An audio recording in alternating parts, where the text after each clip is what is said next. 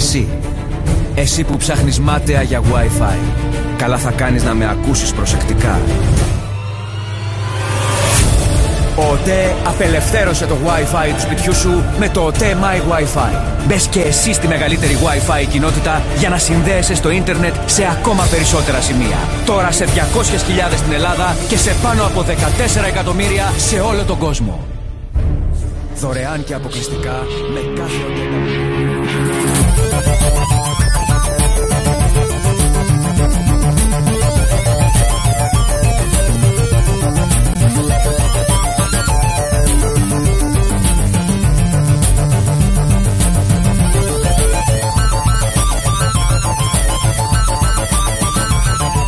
Κάνουμε την εκπομπή σε στυλ musical. Παιδιά, δεν είπα πράγμα, νομίζω, ο Beware of. Αχ, είδες πως παρεξηγούνται αυτά που, αυτά που λέμε. Παρεξηγούνται. Λέει ρε παιδί μου, να, ότι, είπε ο Χρόνης ρε παιδί μου ότι να, οι μισοί που λένε τι έπος τεράστιο είναι το Half-Life κτλ. Δεν το έχουν παίξει, κατά τα άλλα ο Gabe είναι King κτλ. Για την συνθηματολογία υποθέτω λέει ο, ο, ο Χρόνης. Και όχι απλά είναι υπερτιμημένος ο Gabe, ο Gabe δεν υπάρχει από το δύο χιλιάδες πέντε και μετά, οπότε... Τι... Ένα, ένας μεσάζων είναι. Ο περιπτέρας της γειτονιάς σας μόνο που τα βγάζω χοντρά, οπότε εντάξει. Εσείς, η γενιά μας δηλαδή αυτή τη στιγμή, η, η νέα γενιά που ανδρώθηκε με τριακόσια εξήντα και τέτοιο, ας πούμε, ξέρει τον Gabe ως δημιουργό. Μόνο ως υπηρεσία. Εντάξει. Σαν υπηρεσία. Ναι. Στην οποία πάνω. Τα πάει καλά για μένα, αλλά σαφώς, έχει αφήσει ένα σαφώς. Πολύ μεγάλο κενό πίσω. Ναι, γιατί, γιατί, αυτό είναι ναι. Τραγικό αυτό που έχει κάνει. Ναι. Έχει αφήσει τόσο... κορυφαία, κλασική σειρά, δεν ξέρω πώς, ό,τι θες να το πεις. Και έχει μείνει ατελείωτο. Δεν έχει μείνει, ναι. Καλυφάκο, χωρίς. Παρακαλώ, δεν ξέρω παιδιά, ε, αυτό είναι τώρα είναι λίγο μπέρδεμα εδώ πέρα που έχει γίνει. Συγγνώμη γι' αυτό παιδιά, είναι πρώτη φορά που έβαλα, σας επαναλαμβάνω, iTunes ε, στο webcast. Μέχρι πρώτη νος βγαίναμε με βι ελ σι τα κομμάτια και κάτι πια φρίκη έχει φάει τώρα το iTunes και δεν μιξάρει σωστά ε, με τα εργαλεία που έχουμε εδώ. Τέλος πάντων, ε, ήθελα να πω ότι ε, όπα, γενικά το volume μας είναι κάπως εδώ, έχουμε αλλάξει κάποια πράγματα και δεν μου αρέσει καθόλου έτσι όπως πάει, με ανησυχεί.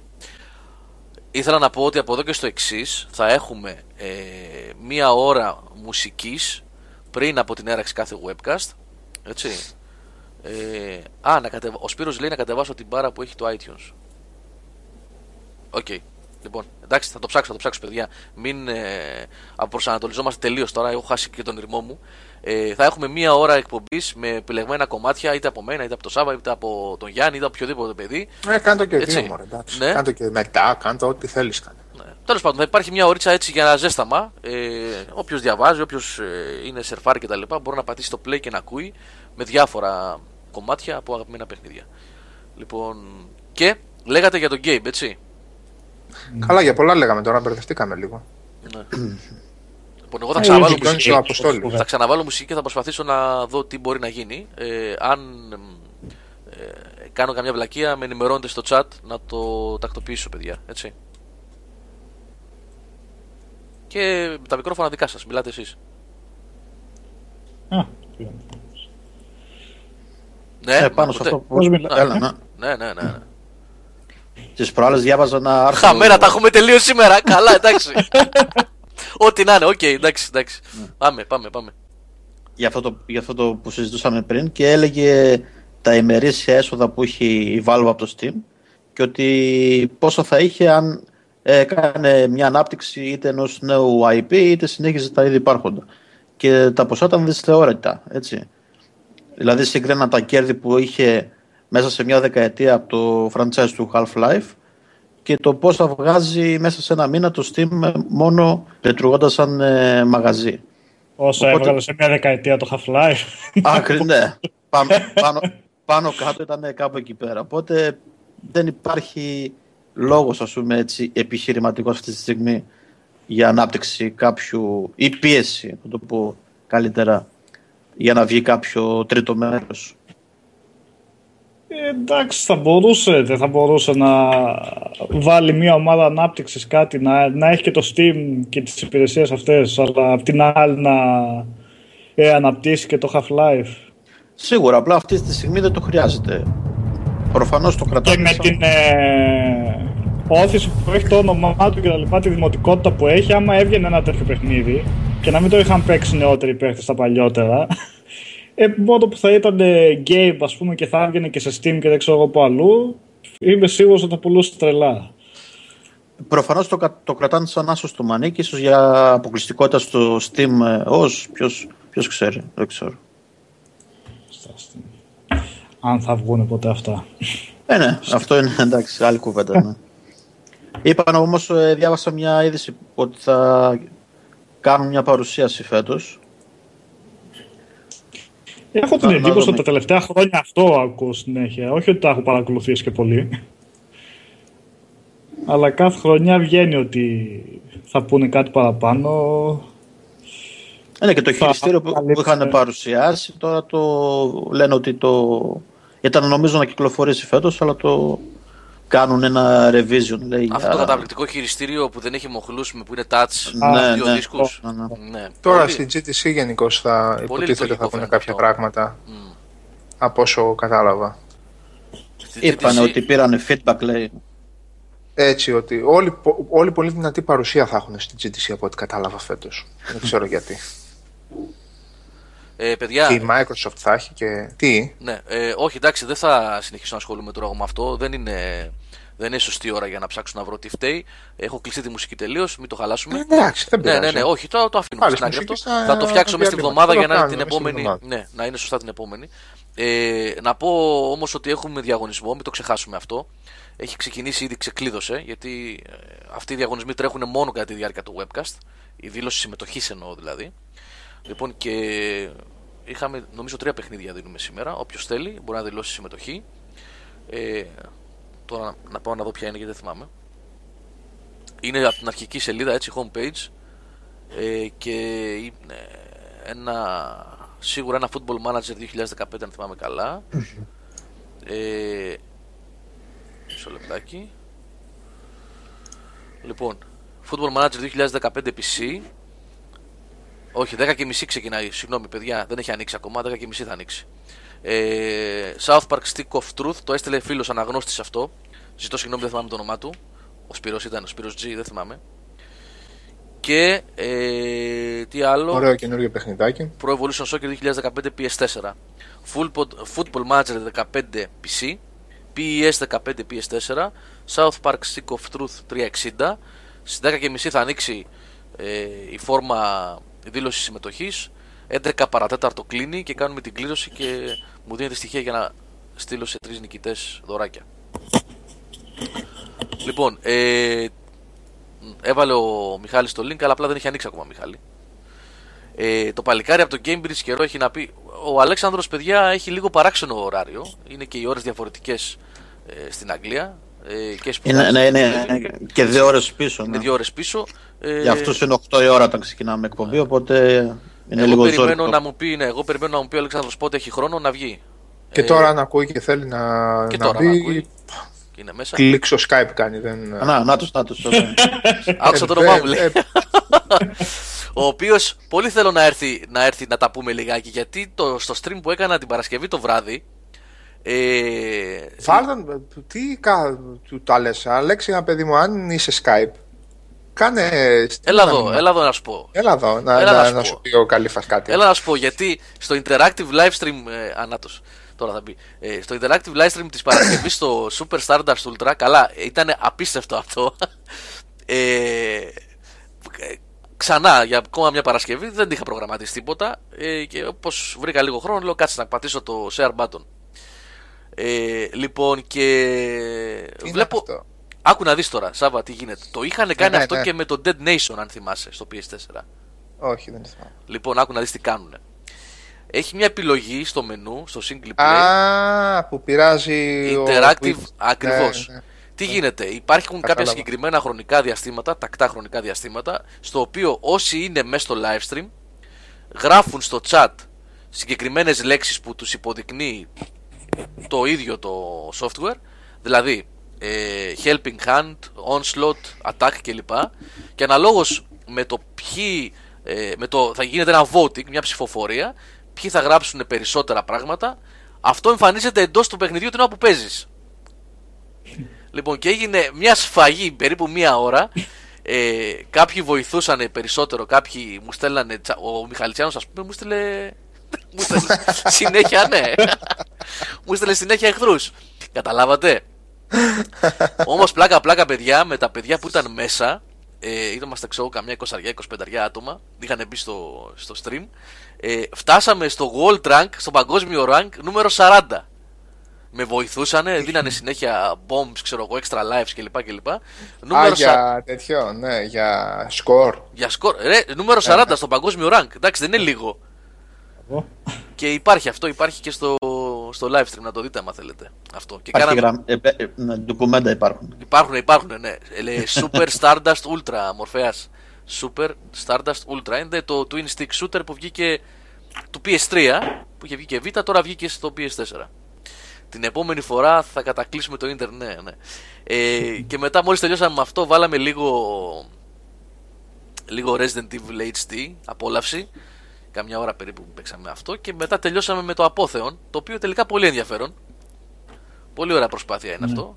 Το Απόθεον, παιδιά, είναι Guacamelee, ακριβώς. Outland, Guacamelee, Metroidvania είναι παιχνίδι ουσιαστικά. Ναι, ε, τότε Metroidvania, ναι. Ναι, ναι, ναι, ναι. Το οποίο είναι σαν να βλέπεις έναν αμφορέα, ας πούμε, μια τοιχογραφία να ζωντανεύει. Ένα τέτοιο πράγμα έχουν φτιάξει τα παιδιά. Φε, η αισθητική φαίνεται πολύ όμως. Ναι, ναι. Και είναι ακριβώς σαν το Guacamelee όμως. Έτσι, δηλαδή το gameplay είναι σαν να παίζει Guacamelee με άλλο skin. Έτσι. Η review ο Νικόλας λέει. Ε, άντε, ντε. Άμα τελειώσει ποτέ αδερφός μου το Dragonlance, το πάω το PlayStation, θα γίνει κι αυτό. Εξαρτάται που είναι, αγαπητέ. Είναι στις εκατόν σαράντα ώρες περίπου. Εντάξει. Οπότε. Εντάξει, τι, τι... Λοιπόν, παιδιά, επειδή εμένα σήμερα το σύστημα έχει διαλυθεί και δεν μπορώ να κάνω add στο Skype. Α, κάτσε να τον κάνω. Για βάλτε τον Αλέξανδρο μέσα. Μπορώ να τον κάνω εγώ. Ναι, για βάλτε τον Αλέξανδρο. Και επίσης να πω λιγάκι, να πω ένα πράγμα για τα παιδιά που έχουν στείλει. Έχουν στείλει δύο φίλοι ε, να βγουν στον αέρα σήμερα τηλεφωνικά. Λοιπόν, θα ζητήσω συγγνώμη, παιδιά, γι' αυτό. Δεν θα μπορέσουμε να βγάλουμε τηλεφωνικά σήμερα. Κάποιο πρόβλημα έχουμε με τη γραμμή. Έχουμε πει ότι είναι μέσω VoIP αυτό. Ε, και επειδή την προηγούμενη εβδομάδα που βγάλαμε τον Αλέξανδρο, τον Λέγκολας από τον Καναδά, μέσω Skype τον βγάλαμε τον Αλέξανδρο, ε, είδαμε ότι πήγε πολύ καλύτερα γιατί έχει τη δυνατότητα ο φίλος ο ακροατής να μιλάει με όλα τα παιδιά που είναι στα μικρόφωνα του webcast. Θα το κάνουμε τελικά μέσω Skype από εδώ και στο εξής. Είναι πολύ καλύτερα από το να κάνουμε τηλεφωνικές κλήσεις. Οπότε ζητώ συγγνώμη για αυτή τη φορά από τους φίλους που ζήτησαν να βγουν στον αέρα. Ε, υπόσχομαι ότι από το επόμενο webcast θα το κάνουμε μόνο με Skype. Αν δεν τους κάνει κόπο να μου στείλουν ξανά την επόμενη φορά, να τους προσθέσουμε στο Skype μας για να βγουν μέσω Skype. Και πιο καθαρά θα βγουν και θα μπορούν να μιλούν με όλα τα παιδιά της ομάδας και όχι μόνο με μένα που θα είμαι στη, στο τηλέφωνο, έτσι. Αυτό σε ό,τι έχει να κάνει με, τις, με τα τηλέφωνα και τις ε, κλήσεις των φίλων που, των ακροατών που βγαίνουν ε, στον αέρα. Ε, ο Άλεξ μπήκε, τον βάλαμε. Ναι, ναι. Μπήκε, μπήκε, μπήκε. Τι έκανες εσύ, γιατί μου στέλνες συνέχεια τεράστιες ναυαρχίδες, τεράστιες ναυαρχίδες να με διαλύσουν στο τέτοιο. Πώς την είχες δει έτσι. Ήταν πολύ ωραίο πάντως, Αλέξανδρε, ήταν πολύ έτσι... ξεχωριστό live stream, δηλαδή πραγματικά το interactive του πράγματος είχε ενδιαφέρον. Ε, ναι, είναι πάρα πολύ ωραίο αυτό το σύστημα που αυτοί που σε παρακολουθούν μέσα από ένα ε, stream μπορούν, ας πούμε, να συμμετέχουν με έναν χ ή ψ τρόπο μέσα στο παιχνίδι. Ναι, είχε ενδιαφέρον. Μακάρι να το κάνανε κι άλλα. Δεν, ναι, μόνο σε δύο παιχνίδια το έχω δει εγώ αυτό μέχρι στιγμής. Στο Dead Nation και σε αυτό. Θα μπορούσα να το κάνουν. Στο Dead Nation το είχα ξαναδεί, δεν ήξερα ότι σε αυτό γίνεται. Ναι, είναι πολύ, πάρα πολύ. Βο, ναι, βοηθάει και ο χαρακτήρας του παιχνιδιού όμως, έτσι, γιατί και στο Detonation και στο Stardust ε, σαφώς πρέπει να βοηθάει, ναι, ναι, πρέπει να βοηθάει και το στυλ του παιχνιδιού. Τώρα δεν μπορείς να κάνεις Dragon Age και να σου στέλνουν οι άλλοι δράκους. Ε, ναι. Ε, Σάββα, θα ήταν λίγο κάπως αυτό τώρα. Αλλά θα θέλ... αποκτά και ένα διαφορετικό νόημα το stream, έτσι. Δηλαδή, όντως συμμετέχει ο άλλος που σε βλέπει και γίνεται ένας χαβάλες, γίνεται ένα άλλο πράγμα. Εσένα τώρα, ρε Καλυφάκο, επειδή σου άρεσαν τώρα τον τελευταίο καιρό, κάθε φορά μου πετάγεσαι με καινούριο επιχείρημα στα webcast υπέρ των streaming και τέτοια. Κάθε φορά κάτι ανακαλύπτεις και βρίσκεις. Προχθές έλεγες συντροφικότητα. Τις παραπροάλλες σας αγαπώ όλους, μάτς μουτς. Σήμερα βρήκες το διαδραστικό. Στρίμες στα γεράματα. Αρχίζω και το αλλάζω σιγά σιγά, φίλε. Θέλω να γίνω, θέλω να γίνω PewDiePie στη θέση του PewDiePie. Τώρα. Έλα, τι θα κάνεις. Θέλω να γίνω PewDiePie στη θέση του PewDiePie. Εντάξει. Τώρα όμως, στα γεράματα που λέει και ο Γιάννης. Εγώ σε βλέπω σε επόμενο stream θα έχεις βάλει και καμιά γκόμα να είμαι γυμνή. Εννοείται, Αλέξανδρο, το επόμενο βήμα. Τα κόβει αυτά το Twitch, ρε. Τα, το Twitch τα κόβει αυτά. Τα κόβει. Ναι, από τους Rooster Teeth την άλλη την σούταραν για ένα μπικινάκι που έβαλε. Σόπα, ρε. Ναι, ναι, ναι. Αυτό που από δεν μπορούν να κόψουν, φίλε, ξέρεις ποιο είναι. Στο stream που κάναμε για, για το Resident Evil, πήγα σε ένα δωμάτιο εκεί με τον μπιλιάρδο που είχε μια, κολ, μια κοπέλα. Ε, που φορούσε string σε αφίσα. Κολπέλα ή κοπέλα? Κοπέλα. Με string. Και τι έγινε τώρα? Όταν έκανα export, ακούτε ο διάολος τώρα πως τα φέρνει. Έκανα export το stream από το Twitch στο YouTube, στο κανάλι μας. Έχει κρατήσει ως thumb το συγκεκριμένο στιγμιότυπο, το δευτερόλεπτο αυτό. Το άτιμο όμως, έτσι. Κολπέλα. Έτσι, έτσι. Ναι, ναι, ναι. Λοιπόν, όχι, δεν έγινα ξαφνικά υπέρμαχος και των live streams. Απλά αυτές τις μια-δυο φορές που το κάναμε με τα παιδιά εκεί πέρα και περάσαμε με την παρέα αυτή, με τα είκοσι πέντε τριάντα άτομα που είχαν έρθει στην παρέα, ήταν ωραία, περάσαμε καλά. Ε, δεν μου αρέσει ε, το επαγγελματικό του πράγματος. Το να... Γι' αυτό, παιδιά, και δεν έβγαλα και ανακοίνωση. Βέβαια, μου κάνατε παράπονα και έχετε και δίκιο. Ότι εφόσον είναι να το κάνεις, ρε μεγάλε, βγάλε. Εντάξει, άλλο αυτό, ρε παιδί μου, ναι. Τώρα μια ανακοίνωση. Έγινες επαγγελματίας επειδή θα. Ναι, εγώ τις ενστάσεις μου τις έχω στο ότι θα κάνω καριέρα κάνοντας stream games. Είμαι streamer εκεί. Τι streamer, τι είναι αυτό? Ε, streamer. Ναι, είμαι streamer. Αυτό με ενοχλεί. Δεν μου αρέσει καθόλου η φιλοσοφία αυτή. Α, για τον streamer που ανέβασε το The Order, έχεις κανείς άποψη? Σε χάσαμε λιγάκι. Πάντως, Σάβα, κόβεσαι. Yeah. Αυτόν τον streamer, λέω, που ανέβασε το The Order, έχει κάνει απόψη. Ο Μιχάλης είχε κάτι απόψεις περίεργες. Εγώ δεν είχα απόψεις περίεργες. Είπα, ρε παιδί μου, ότι εντάξει, μην μας πιάνει πανικός που βγήκε ένας τύπος και ανέβασε, ας πούμε, το παιχνίδι σε έξι και μισή ώρες ότι το βγάλες. Γιατί δεν ξέρεις τι edit έχει πέσει από πίσω. Καλά, ο τύπος... Δεν ξέρεις τίποτα. Ε, το θέμα είναι ότι το τύπο παίζει μονοκοπανιά, δεν είναι ότι έχει πει κάτι. Καλά, πολλά φαίνονται μονοκοπανιά και δεν ξέρεις τι γίνεται. Σου λέω, εγώ μπορεί να, να έχασε δεκαπέντε φορές και να μην δείχνει τίποτα από αυτά. Εγώ βλέπω ότι πάλι βρήκανε κάτι. Με ακούτε τώρα? Ναι, mm. ε, έχει πέσει η ποιότητα λιγάκι. Σήμερα δεν είναι καλή μέρα. Η δικιά μου. Όχι, όχι, η δική μου, η δική μου ποιότητα αυτή. Νομίζω λοιπόν, ότι εγώ φταίω. Γιατί εγώ σας ακούω τέλεια, ρε γάμο. Γιατί ακούγεστε όλοι λοιπόν, με ποιότητα. Εγώ λέω, βρήκαμε πάλι κάτι να κάνουμε randing, έτσι. Ε, σαν παγκόσμια εντός εισαγωγικών κοινότητα gamers, η οποία επαναλαμβάνω ότι δεν υπάρχει πουθενά για πουθενά. Αλλά πάλι βρήκανε κάτι, έτσι. Δηλαδή, ρε παιδί μου, για κάποιο λόγο ε, αυτή η ομάδα δεν ξέρω πώς θα είναι το The Order. Αλλά αυτή η ομάδα για κάποιο λόγο είναι ανίκανη να έχει βγάλει ένα καλό παιχνίδι. Οπότε, επειδή έχει κιου τι ι ες, τα οποία ακόμα δεν είδαμε όμως. Οκ, okay, το τι επέλεξα να... να ρωτήσω, το Gears of War το πρώτο τι διάρκεια είχε? Ένα οκτώ ώρο το είχε, δεν το είχε? εφτά οχτώ ώρες δεν είχε? Ε, είχε και με το multiplayer όμως που ήταν πολύ καλό. Άλλο, ρε παιδί μου, τώρα λέμε ε, το campaign. Είναι του, το εντάξει, ίδιο. Τώρα, μα είναι στη συνήθεια, ναι. Ναι, θέλω να πω, ρε, ήταν οκτώ με δέκα ώρες περίπου. Ναι, όχι, ήταν, δεν ήταν δέκα ώρες, ρε παιδί. οκτώ γεμάτες ήταν. Η διάρκεια είχε γεμάτη όμως. Το παιδί αυτό που το έπαιξε, το έπαιξε χωρίς να πέσει ούτε μία φορά και τρέχοντας. Run and gun έκανες. Run and gun έκανες και στο. Αυτό δεν ξέρω. Σε σημεία που το είδα δεν ήταν ότι το έπαιζε αμάν και τρέχοντας έτσι. Μήπως ήταν σινεμάτικες σκηνές που δεν μπορούσε να κάνει κάτι άλλο? Όχι, ρε, για gameplay σου λέω. Ναι, τέλος πάντων, ρε παιδί μου, θέλω να πω, ακόμα δεν τον είδαμε, Γιάννη τον ευγάλαμε, sorry Γιάννη. Είναι η πλειοψηφία του πληθυσμού, ας πούμε, οπότε την ακούς εσύ. Θα, θα ήθελα να πω Αλέξης, αλλά δεν γίνεται. Λοιπόν, ακόμα δεν τον είδαμε, Γιάννη τον ευγάλαμε και, και παίζει αυτό τώρα, δηλαδή... Ξέρω εγώ, έχει δημιουργηθεί δηλαδή ε, μια συνήθεια, ρε παιδί μου... Κάποιον Sorry. πρέπει να μπασάρεις συνεχώς σε αυτή τη βιομηχανία τελικά. Και αυτά που είναι να μπασάρεις... Αυτό ισχύει, αλλά σε συγκεκριμένη περίπτωση νομίζω ότι το να είσαι λίγο επιφυλακτικός έχει μια βάση. Ναι, γιατί είναι αυτό που έχει πολύ καλά έτσι κι αλλιώς και από τη Red Hat. Αλλά ρε παιδί μου, εκεί που είναι να γκρινιάξει ο κόσμος πραγματικά και να καταγκρινιάξει, δεν γκρινιάζει.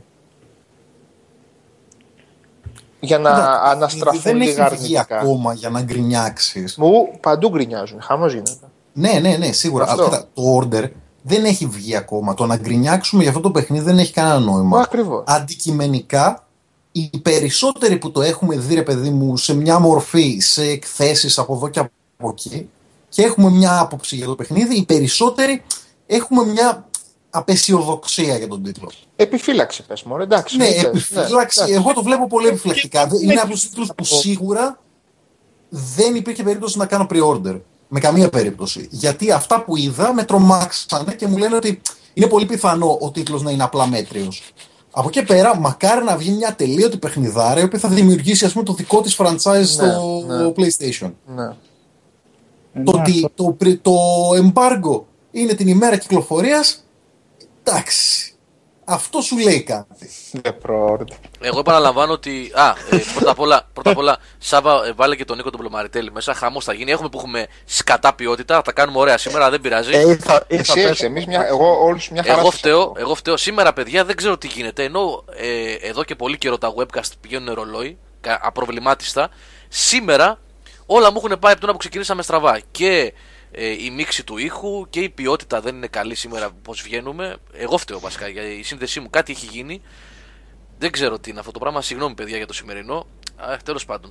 Ε, τι να πω τώρα, τι να πω. Κρίση, λοιπόν, φίλε, κρίση. Έβαλες και τον Νίκο. Κρίση. Και στη σύνδεση του ίντερνετ πλέον. Ναι. Τώρα, βέβαια, υπάρχουν στιγμές που ακούγεστε πεντακάθαρα και κάποιες στιγμές που πέφτει. Εγώ όλη την ώρα πεντακάθαρα σας ακούω. Ναι, το θέμα είναι πώς βγαίνετε από εδώ από μένα. Εγώ φταίω. Ε, Νίκος Πλωμαριτέλης στα μικρόφωνα. Καλησπέρα, τι κάνετε? Καλώς τον ναι. Λοιπόν, και δεν έχω Α, πει βέβαια, ε, επειδή ξεκινήσαμε στραβά και με προβλήματα. Τώρα βέβαια πάμε έντεκα η ώρα, θα το πω τώρα. Λοιπόν, α, τώρα. Ακούτε σήμερα, ακούτε τον Σάββα Καζαντζίδη, τον Γιάννη Τσέλη, τον Νικόλα Μαρκόγλου, τον Αλέξανδρο Μιχαλητσιάνο και τον Νίκο Πλωμαριτέλη. Και εδώ έναν αγχωμένο κύριο Καλήφα που προσπαθεί να δει τι σκατά φταίει και η εκπομπή σήμερα έχει προβλήματα. Αυτή είναι στα μικρόφωνα σήμερα. Ε, ο Χρόνης βέβαια λέει ότι μας ακούει μια χαρά και δεν έχει πέσει ποιότητα. Τώρα πώς γίνεται αυτό, Χρόνη, και δεν μας ακούς? Σχόλιο για το The Order, λέει ο Δημήτρης. Disappointing film, too much gameplay. Α, ναι. ε, τα δώρα τα, δώρα τα, έχετε πάρει όλοι, τα έχετε πάρει όλοι από τους προηγούμενους διαγωνισμούς, τώρα που είναι και ο Χρόνης μέσα, ρωτάω. Γιατί έκανα ένα μεγάλο ντου την προηγούμενη εβδομάδα και έστειλα και δώρα από το πι ες Plus Tournament και ήρθαν και παιδιά και πήραν τηλεοράσεις κλπ. Ε, νομίζω ότι πρέπει. Ναι, οκ, okay, okay, έχετε παραλάβει. Ε, έχουν μείνει δύο φίλοι μόνο που είναι ένας Πάτρα και ένας Μυτιλίνη για τις τηλεοράσεις. Θα φύγουν και αυτά λογικά αυτή τη βδομάδα και τελειώνουμε. Κέρδισε η Μυτιλινάρα. Ναι, είναι ένας Μυτιλινιός. Δεν λέω τώρα το όνομά του στον αέρα, εντάξει, οκ, okay, το κανονικό. Μην το πει, θα το πει ναι. τέτοιο. Είναι, βασικά είναι τέσσερις οι νικητές. Ήτανε δύο. Σε ποιο ήταν αυτός? Ε, δεν θυμάμαι, ρε Σάβα τώρα. Τέλος πάντων. Δεν θυμάμαι. Ε, ένα παιδί από Call of Duty. Call of... Έχουμε το Μιχάλη που είναι ένα ζωντανό εξελόφυλλο. Λοιπόν, από τη Μυτιλίνη κέρδισε το παλικάρι, ναι. Ε, κέρδισε Call of Duty, είχε βγει πρώτος. Και είναι αυτό το παλικάρι που είναι Μυτιλίνη και ένας που είναι στην Πάτρα που δεν έχουν πάρει ακόμα τις τηλεοράσεις. Έτσι, αυτή τη βδομάδα λογικά κάποια στιγμή να δούμε πώς θα πάει και με το κρύο. Εννοώ για να πάω εγώ στο γραφείο να τα στείλω, γιατί πάω με τη μηχανή γι' αυτό. Εννοώ. Έτσι, γιατί θα πείτε που κολλάει αυτό τώρα. Ε, αλλά εντάξει, οκ. Okay. Έχουν φύγει τα δώρα, οπότε πρέπει να είμαστε ok με όλους. Λοιπόν, The Order. Ε, ε, να προσθέσω εδώ και ξέρετε, παίρνετε ξανά τη σκητάλη, παιδιά, και λέτε ό,τι θέλετε. Ε, ότι εμείς ακόμα δεν έχουμε παραλάβει. Έτσι. Είναι Δευτέρα βράδυ, δεκαέξι του μήνα. Πότε κυκλοφορεί? Κυκλοφορεί την Παρασκευή. Η Παρασκευή. είκοσι. Εμείς ακόμα δεν έχουμε παραλάβει. Ούτε το pre-order έχουμε παίξει. Τίποτα δεν έχουμε. Είχαμε παίξει μία.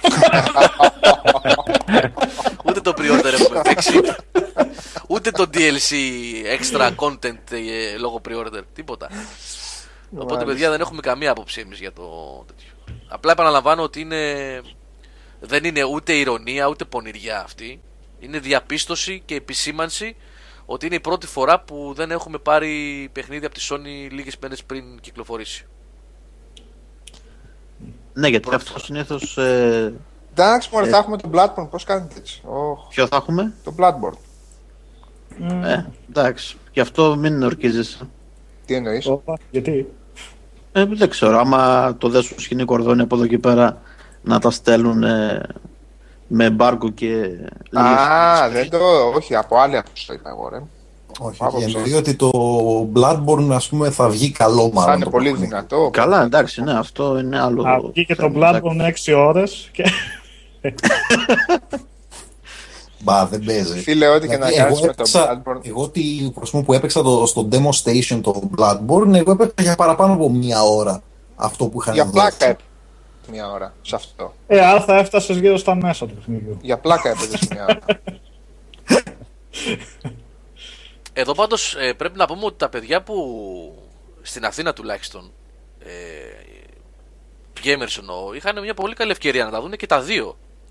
Δηλαδή υπήρχε και το yeah. The Order και το Bloodborne. Δηλαδή έπαιρνες γεύση περί τίνος πρόκειται και για το ένα και για το άλλο.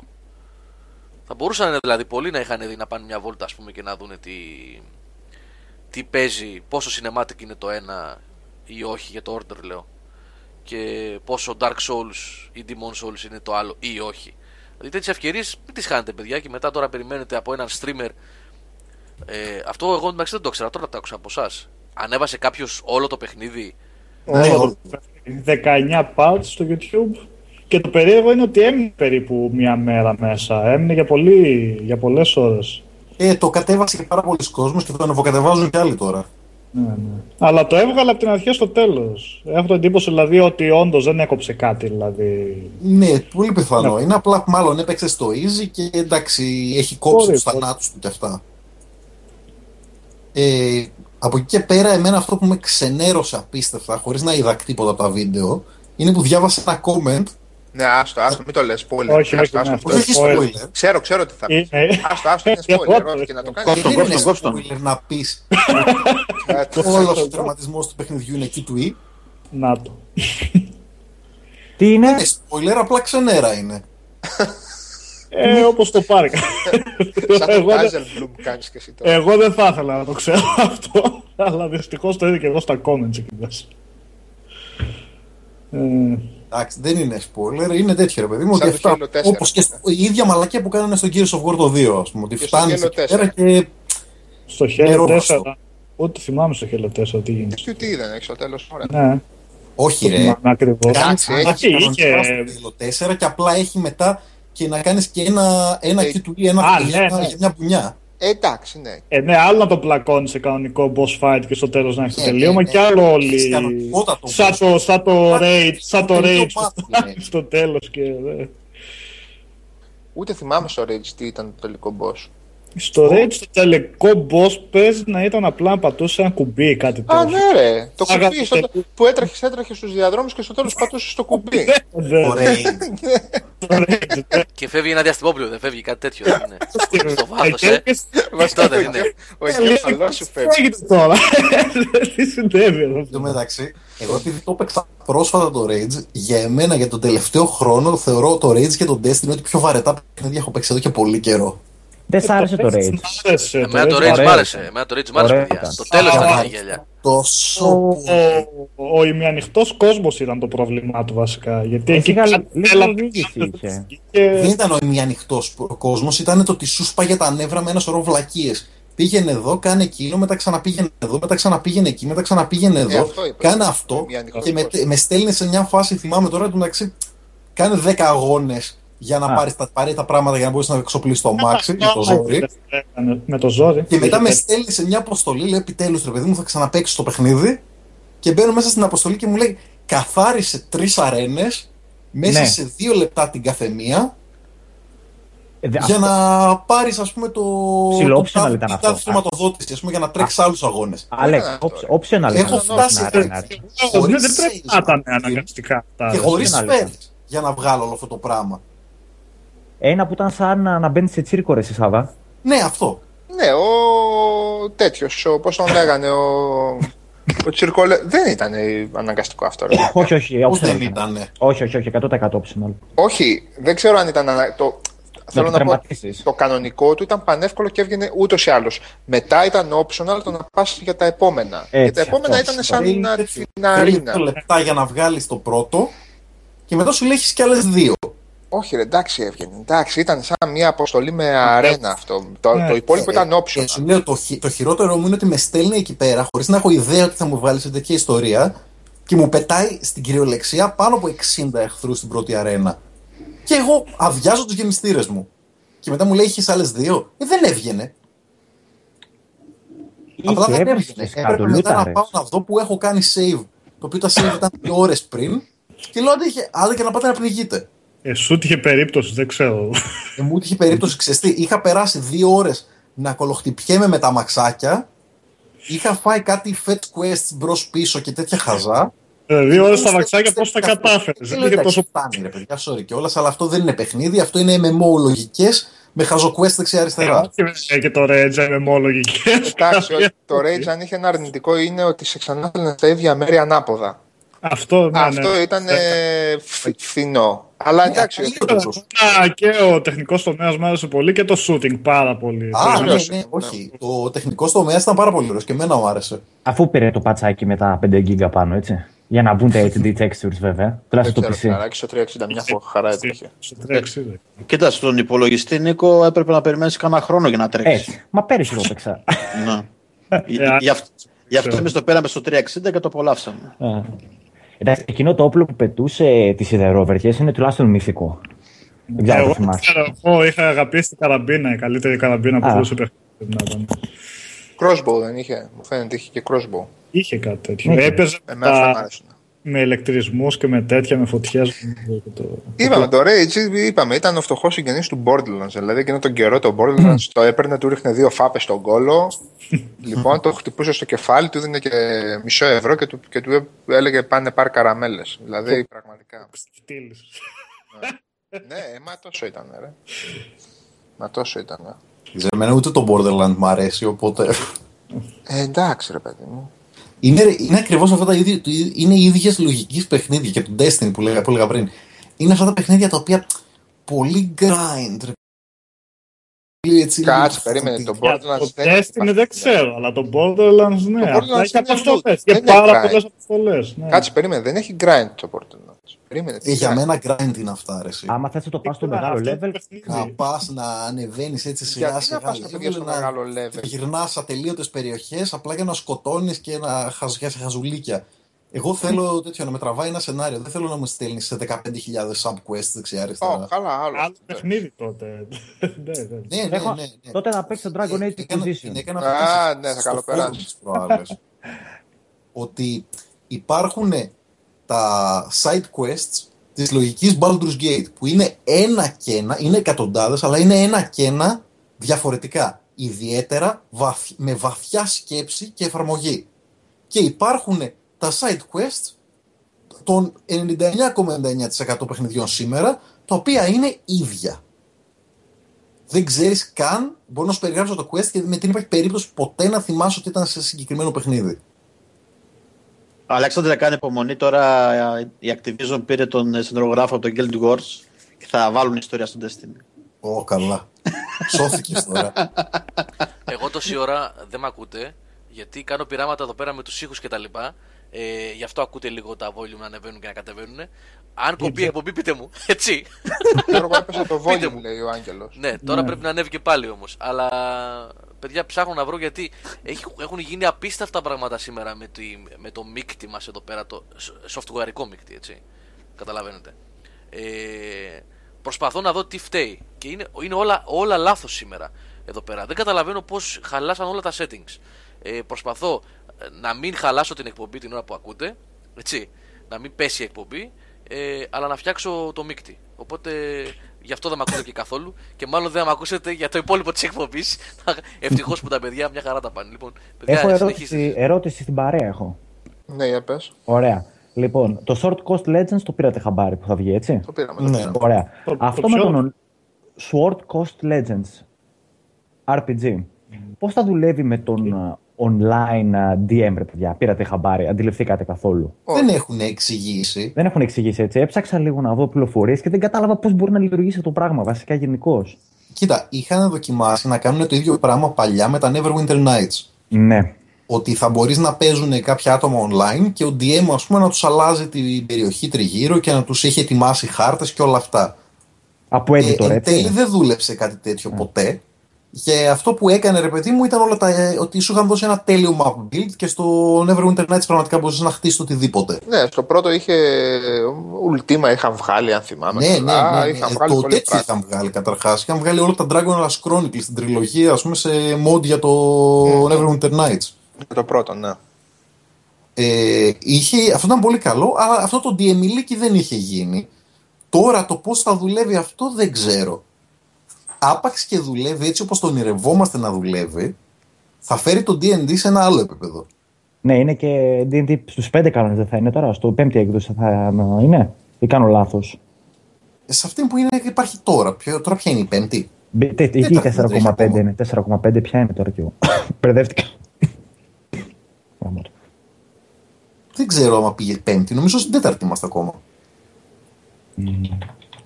Google is your friend. ε, παιδιά, πια, δεν μπορούμε. Ακούω τα κλικ-κλικ από πίσω. Ρε, αυτό ήταν να το συνεχίσετε, τι λέγατε, να σε εκτροχιάσω ήθελα λίγο. Εντάξει, μια φορά παίρνουν την εκδίκησή τους αυτά τα αρ πι τζι. Ναι, δηλαδή, ήρθε η ώρα. Ήγηκε και η ώρα, ναι, και η στιγμή. Καλά είναι αυτό. Ξεχνάμε ότι βγαίνει το... Η πέμπτη, η πέμπτη, Αλέκ, είχα, το δύο χιλιάδες δεκατέσσερα βγήκε η πέμπτη έκδοση. Βγήκε, πω, που χαμπάρι. Mm. Την τέταρτη θυμάμαι την έχω παίξει και κάτι πήρε το μάτι μου, διαβάζω για το game ότι θα βασίζεται στην πέμπτη, γι' αυτό πιο πολύ. Δεν, η Swords Coast έχει, η Wizards of the Coast μάλλον, ε, έχει αποσυρθεί από το, τα παιχνίδια, ας πούμε τα ντι εντ ντι, εδώ και πάρα πολλά χρόνια και βγάζει μόνο κάτι μπαρουφίτσες, δίνει τα δικαιώματα. Και θα ήταν πάρα πολύ καλό να δούμε επιτέλους μια επιστροφή σε, στο ντι εντ ντι σύμπαν από μεγάλο παιχνίδι. Γιατί ό,τι και να κάνει και η BioWare, ό,τι παιχνίδια και να φτιάξουν άλλες εταιρείες, το σύμπαν του ντι εντ ντι είναι τόσο χαοτικά μεγάλο και πλούσιο που πραγματικά στο, σου δίνει στο πιάτο υλικό για να κάνεις φοβερές ιστορίες. Ε, προφανώς. Εντάξει, αυτό δεν είναι απαραίτητα θέσφατο τώρα, δηλαδή... Θέλω να πω ότι δεν νομίζω ότι π.χ. το σύμπαν του Dragon Age έχει πολλά να ζηλέψει από το... από... για να σε καλύψει ενός ένα παιχνίδι. Από ε... ένα Realms παιχνίδι, κάτι τέτοιο. Δεν νομίζω. Εντάξει, κοίτα, εγώ μπορώ να σου πω ότι είναι χαοτικά πιο περίπλοκο. Το... Μόνο, το... μόνο τον εφ αρ κόσμο, μόνο τον Forgotten Realms κόσμο να πάρεις, που είναι παρόμοιος με τον Dragon Age. Ωραία. Εντάξει, είναι χαοτικά πιο περίπλοκο. Εντάξει, από συγγραφής γράφτηκε το ένα, από συγγραφής γράφτηκε και το άλλο. Και ναι, ούτως ή άλλως η άποψή μου είναι ότι συγγραφικά όσον αφορά τα Forgotten Realms μιλάμε για αρκετά χαμηλής ποιότητας ηρωική φαντασία. Α, ναι, ναι, ναι. ναι, ναι δηλαδή, σύγχρονα. Εσύ λες τώρα για ρο υλικό, έτσι, ακατέργαστο υλικό τώρα. Α, αυτό ακριβώς okay, εννοώ. Αυτό υπάρχει από πίσω. Γιατί με, στη μία περίπτωση έχεις υλικό που έγραψαν πέντε άτομα για ένα παιχνίδι και στην άλλη έχεις περί, υλικό το οποίο έχουν γράψει πενήντα χιλιάδες άτομα στα τελευταία, ας πούμε, είκοσι χρόνια. Ναι, εντάξει, οκ. Okay. Δεν σημαίνει και πολλά. Είναι σαν να μου λες τώρα για τα custom levels του Little Big Planet. Εγώ τώρα το παιχνίδι θα πάω να παίξω πάλι. Δεν θα πάω να ψάξω ναι, τα ναι, custom ναι, ναι. levels. Κοίτα, είναι, είναι ρε παιδί μου το αλατοπίπερο, ρε παιδί μου. Σκέψου ότι στο Dragon Age στην ουσία έχεις μία βασική θρησκεία. Ναι, εντάξει. Και στο, στα Forgotten Realms έχεις πενήντα. Ναι, ρε παιδί μου, ναι, αλλά έχει να κάνει με όπου αυτό. Ιδιαίτερα πλεγμένοι και τους κάθε χαρακτήρες πραγματικά που συναντάς, ας πούμε, πήγες στα Baldur's Gate, να είναι βαθιά πνεγμένοι μέσα στην θρησκεία τους και να αλλάζουν πράγματα και και και. Καταλαβες, παίζεις με άλλη φαρέτρα. Ναι. Προφανώς και μια σφεντόνα μπορεί να σε σκοτώσει, αλλά όταν ο άλλος έχει ένα οπλοπολιβόλο, έχει πολύ καλύτερο πυρομαχικό για να σε χτίσει. Μιλάς για κατέργαστο υλικό και, και, ναι. και υλικό προς επεξεργασία. Ναι. Οπότε πάλι το βασικό είναι το πώς θα το διαχειριστεί ο άλλος. Σίγουρα, σίγουρα. Ναι, δεν, ε, εμένα γενικώς αυτές οι ποσότητες δεν μου έλεγαν για πού. Και καλώς ή κακώς, αυτά τα σύμπαντα πέρα από το ότι γούσταρα και αγάπησα τα παιχνίδια δεν μου έλεγαν ποτέ τίποτα αυτά τα σύμπαντα. Πραγματικά δεν μου έλεγαν τίποτα. Πέρα από το ότι αντανακλούσαν στο, στο gameplay ωραία. Αλλά από άποψη, ρε παιδί μου, ας το πούμε, ε, ιστορίας και, και ποιότητας μέσα σε αυτό, νομίζω ότι ήταν ό,τι πιο βασικό μπορούσε να γραφτεί. Ε, και αυτό φαινόταν πάρα πολύ έτσι στις νουβέλες και σε αυτά που υποτίθεται ότι ήταν πολύ βασικό υλικό. Κοίτα, εξαρτάται από τις νουβέλες, έτσι. Πολλές είναι βασικές, θα, θα διαφωνήσω. Εγώ ε, προσωπικά ναι. περιμένω τη μέρα που θα βγει η Wizards και θα πει, παιδιά, κάνουμε αρ πι τζι στον κόσμο του Dragonlance. Mm. Το Dragonlance ήταν το πιο περιποιημένο από, τα, από αυτά που έχω διαβάσει, τέλος πάντων. Είναι αλλά, ναι, τρομερό.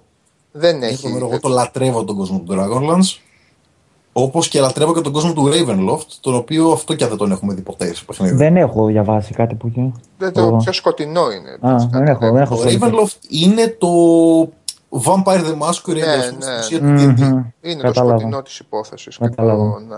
Είναι πολύ σκοτεινό και πολύ δύσκολο. Γι' αυτό το παίζει πολλοί κόσμος, γιατί είναι πραγματικά πολύ δύσκολο το παιχνίδι.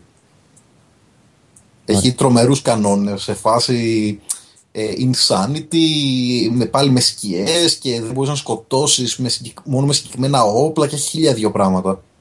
Nerd παρατήρηση για σήμερα, Σάβα. Ναι. Το Mass Effect θεωρώ ότι έχει μεγαλύτερες επιρροές από το Babylon πέντε παρά το Battlestar Galactica, τώρα που τέλειωσα δυόμιση σεζόν.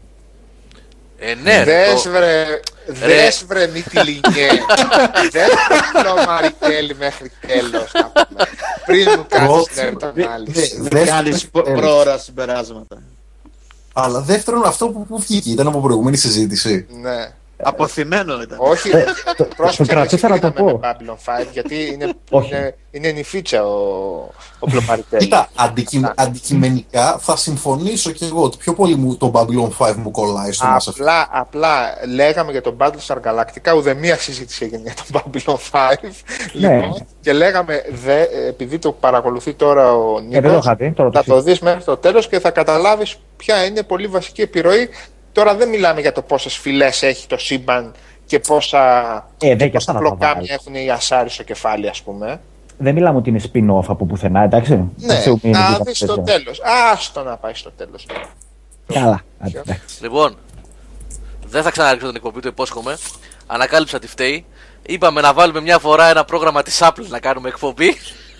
Το iTunes είναι, παιδιά, που έχει κάνει ζημιά και στη μίξη μας και σε όλα. Το iTunes. Εντάξει, το... Ναι, ναι. Οπότε, ε, είτε, για να μπορέσω να μπορέσω να χρησιμοποιήσω το iTunes, εντάξει, πάλι. Παιδιά, είναι απίθανο, έτσι. Απαράδεκτο, έτσι. Απαράδεκτο. Ε, είτε θα προσπαθήσω να το τακτοποιήσω, να το τσεκάρω πολύ καλά την, στην επόμενη εκπομπή, πριν την επόμενη εκπομπή μάλλον, είτε για τα σκουπίδια, βι ελ σι player και για χαρά, παιδιά. Και για χαρά. Απαράδεκτο. Πιο τίμιο πρόγραμμα από το βι ελ σι. Ο Βίτσερ είναι εδώ ζωντανός. Γιατί ρε Βίτσερ μετά από, το, από χρόνια. Όχι ο Βίτσερ, να τος. Γεια σου ρε Βίτσερ. Καλώς. ε, έβαλα τον, τον iTunes Player στην εκπομπή αυτή γιατί έχει ένα πολύ ωραίο πρόγραμμα ε, ουσιαστικά που εξυπηρετεί radio broadcasting στη μουσική. Δηλαδή να μην υπάρχει πάυση μεταξύ κομματιών κλπ. Έτσι, θα πω απλά τα πράγματα. Γι' αυτό έγινε. Γιατί είχε πάρα πολύ, ωραίο, πολύ ωραίες τέτοιες λειτουργίες που το βι ελ σι δεν τις έχει αυτές. Το βι ελ σι είναι κυρίως video player παρά audio player, έτσι. Ναι, ε, ναι. Αλλά άμα είναι, άμα είναι να μας κάνει τέτοια απαράδεκτα πράγματα και να χαλάει την ποιότητα της εκπομπής σε μίκτες κλπ, ποτέ. Γεια σας. βι ελ σι την άλλη φορά. Άντε γεια. Ας υπάρχει παύση μεταξύ κομματιών, δεν πειράζει. Έτσι τα φέρει αξία. Καλά τα λέει. Διώξε το, το, το, ο Θάνος να φύγει από το chat τώρα. Το πιο τίμιο player λέγεται μπι ες player. Το μπι ες γίνεται το bullshit player. Μπράβο, ναι, το σαπάκι να πούμε. Το μπι ες, παιδιά, το έχουμε καταργήσει εδώ και επτακόσια ογδόντα χρόνια. Δεν έχει... Λοιπόν, πείτε μου τώρα εσείς που ακούτε, είτε εσείς που είστε μαζί μου εδώ πέρα, είτε τα παιδιά που είναι στο chat, έναν πολύ καλό audio player για Apple, για macOS. Άντε, ακούω. Το Windows Media Player. ο, ο παλιός. ο παλιός κιόλας, ναι. Εκείνος που δεν είχε νούμερα, ε. Ο κέι εμ πι, όπως λέει ο Μιχάλης, λοιπόν, Μιχάλη μου. Ο Korean. Ε, ο Korean Media Player. Θα σου πω κάτι. Αγορασμένο στο Android το εμ εξ και δεν αναγνώριζε ντι τι ες ήχο. Γιατί δεν έχουν πληρωμένα τα δικαιώματα. Και μπαίνω εγώ και ψάχνω τώρα ποιος έχει ντι τι ες ήχο. Ξέρεις ώρα να έχεις περασμένο ας πούμε στο, στον έξω στην ταινία και να μην μπορείς να δεις, έτσι. Να τη βγάλεις με έιτς ντι εμ άι στην οθόνη σου και να μην μπορείς να δεις. Λοιπόν, ποιος έχει, ποιος δεν έχει. Λοιπόν, κατεβάζω το κέι εμ πι που λες για Android και παίζει, να μην πω τι παίζει, τα πάντα παίζει. Τα παιδιά εδώ πέρα τώρα κάτσε με έχουν μπερδέψει. Ε, εμ εξ Go Player λέει ο Ντόπα. Με την πατούσα και τα κουτάλια λακκίνου. Με το στρόγγυλο το λογότυπο. Go Player για Apple. Mac, Mac Go. Κάτσε, πρέπει να σημειώσω ρε. Βιάζεστε, περιμένετε παιδιά. Έφυλε, δουλεύει το βι ελ σι. Ο βι ελ σι, είπαμε, είναι κυρίως video player. Ναι, δούλευε μέχρι τώρα. Ε, ρε, δούλευε. Ε, αλλά γιατί να μην κάνουμε κάτι καλύτερο, δηλαδή να κάνουμε έτσι ένα πιο ωραίο. Ε, δοκιμές, δοκιμές. Λοιπόν, ένα λεπτό, να σημειώσω. Mac Go. Άμα δουλέψει κανένα, χαίρεσαι με την επόμενη κουμπίδα. Δεν θα βγει καθόλου. Μόνος σου θα βγάλεις εκπομπές μέχρι την Πέμπτη να το δοκιμάσεις. Θα το δοκιμάσω πολύ καλά πρώτα. Ούτως ή άλλως μέχρι την Πέμπτη Παρασκευή έχεις. Μετά την Παρασκευή χαιρέτα τα όλα. Οπότε. Ναι, ναι. Βάλτε όλο μαζί να εκπέμπουμε σε εξωγήινους κατευθείαν. Σέτι. Λοιπόν, Mac Go, Go Player, άλλου εμ εξ. εμ εξ βλέπω εδώ. Θα τα κατεβάσω όλα, κοπανείς στο σύστημα. Έτσι, το εμ εξ είναι για Android, βρε Γιώργο. Android. Γιατί μου γράφετε ρε παιδιά για εμ εξ. Για Apple, macOS δέκα μιλάμε, έτσι. ο ες δέκα. Το κέι εμ πι το μόνο κακό που έχει είναι εκείνες οι μπάρες δεξιά και αριστερά που δεν έχω καταφέρει να τις. σε, σε, όχι σε full screen. Χωρίς full screen δεν έχω καταφέρει να τις α, όλο για LOL μου βγάζει να πούμε. Μου τραβάει διαφημίσεις. Παιδιά, μου έχετε γράψει όλοι οι players που μου έχετε γράψει είναι για οτιδήποτε εκτός από Mac. Για Mac λέω. Για Mac. Windows λέει ο άλλος Android. Ρε. Κάτι για Mac. Το Explorer οκτώ ένα λειτουργεί Χρόνη στο... στα εφτά, όχι. Ε, ποια έκδοση έχεις? Που ξέρω εγώ, Service Pack δύο. Σπαρτάς. Όχι, όταν πατάς στον Explorer, ποια έκδοση σου βγάζει? Α, εγώ τώρα. Ούτε ξέρω που τον έχω αυτό τον Explorer. Εγώ που έχω τα οκτώ ένα τα Windows, μου βγάζει ότι είναι ο Internet Explorer έντεκα τελεία μηδέν τελεία εννιά. Και όπως λέει ο Χρόνης, πετάει όντως, ναι. Αν δεν βάλεις δηλαδή κανένα πρόσθετο, ε, ναι, ναι, πάει πολύ καλά. Μάλιστα. Πού το βλέπουμε αυτό, about, ε? Στο... έντεκα μηδέν εννιακόσια εξήντα μηδέν μηδέν δεκαεπτά διακόσια τριάντα εννιά. Ε, όχι, είσαι μια έκδοση πίσω. Ο Σερίφης τα λέει καλά, εγώ με το Σερίφη μου. Install new versions automatically. Ε, ναι, ίσως δεν την τελευταία, το τελευταίο update. Update του... version έντεκα μηδέν έντεκα. Είναι αυτό που λέει ο Χρόνης. Λέει λειτουργία, αλλά δεν παίζει το ίδιο με αυτό τον οκτώ ένα. Ευχαριστώ Spartan City. Έχω ανοίξει το link ήδη, αλλά απλά δεν κατεβάζω τώρα. Μην χαλάσουμε την εκπομπή τελείως. Τον κατεβάζω μετά και δοκιμάζω όπως είναι. Ευχαριστώ πάρα πολύ, παιδιά, για τη βοήθεια. Λοιπόν, και αν πάμε, παιδιά, σε, σε free players. Τι free players, βάλτε και όποιο πληρωμένο θέλετε. Αυτά που μπορείς να κάνεις αν είσαι μουσικόφιλος με το Winamp, δεν μπορείς να τα κάνεις με κανέναν player. Τι το ήθελες στο Mac, λέει, προσέξτε, προσέξτε, για να, για να ε, υπερασπιστούμε. Αχ, σε παρακαλώ, μην το ξεκινάτε αυτό. Όχι, όχι, ένα λεπτό, ένα λεπτό. Ένα λεπτό. Από τις τέσσερις το απόγευμα βλέπω Eurogroup, αν κλείσουμε και με Mac και Apple. Όχι, όχι, δεν θα κλείσουμε. Να πω μόνο στο, στο παλικάρι που το γράψε αυτό, ότι καλύτερο μηχάνημα για να βγάλεις εκπομπή δεν υπάρχει. Αυτή τη στιγμή με ένα κλικ δύο. Μην κοιτάτε τώρα που έκανα λάθη εγώ. Ε, μη, ε, βέβαια, μην κοιτάτε τώρα. Τον iTunes. Όχι, πλωμαριτέλη, αλήθεια τώρα. Με ένα κλικ βγάζουμε Internet Radio πέντε χρόνια τώρα. δέκα, πόσα είναι, όχι δέκα. έξι εφτά χρόνια. Με ένα κλικ είναι. Όντως ένα κλικ, παιδιά. Έτσι. Σε Windows δεν μπορεί να γίνει αυτό. Ε, Παντελή, ε, το Winamp έκλεισε, έκλεισε η υποστήριξη. Δεν βγαίνουν νέες εκδόσεις. Αυτή που υπάρχει. Ναι, ε, σταμάτησε η ανάπτυξη. Νομίζω η κοινότητα ούτως ή άλλως το υποστηρίζει, συνεχίζει mm. το υποστηρίζει. Εγώ σου λέω για την τελευταία σταθερή. Πες το. Για την τελευταία σταθερή εκδόσή του. Πέντε χρόνια, εντάξει, Μιχάλη, οκ. Okay. Είπαμε, εγώ θα λέω διάφορα και θα έρθεις εσύ από πίσω αν θα να διορθώνεις με τα νούμερα που τα ξέρεις καλά. Ubuntu. Εκείνα τα κινητά με Ubuntu βγήκανε τελικά. Τώρα νομίζω θα βγει το πρώτο. Αργούν λίγο, ε. Άργητα. Είπαν πάντως ότι θα είναι πολύ φθηνότερα. Με, με τα ίδια χαρακτηριστικά. Θα βγουν, ε. Ναι. Ναι. Μου είχαν δώσει ένα Ubuntu laptop και δεν κατάφερα να κάνω format. Ξεφτυλίστηκα τα θυμήθηκα. Το κοιτούσες όπως η Ελλάδα του τρένου, ε. Ναι, ρε παιδί μου, λέω τι κάνω.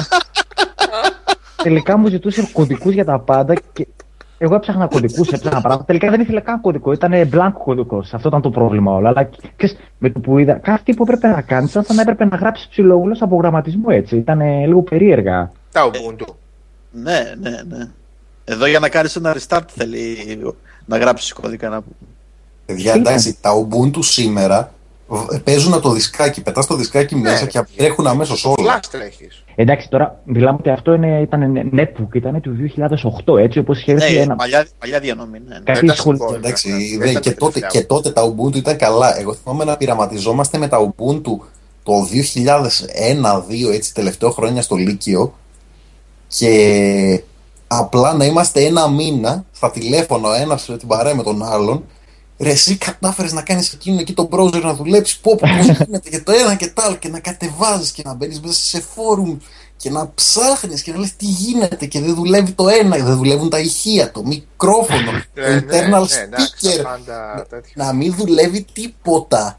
Τότε για να έχεις Ubuntu, να έχεις γενικότερα Linux μέσα στο πι σι σου, ήθελε μήνες δουλειάς. Μα είχε τα υπέροχα Millennium τότε.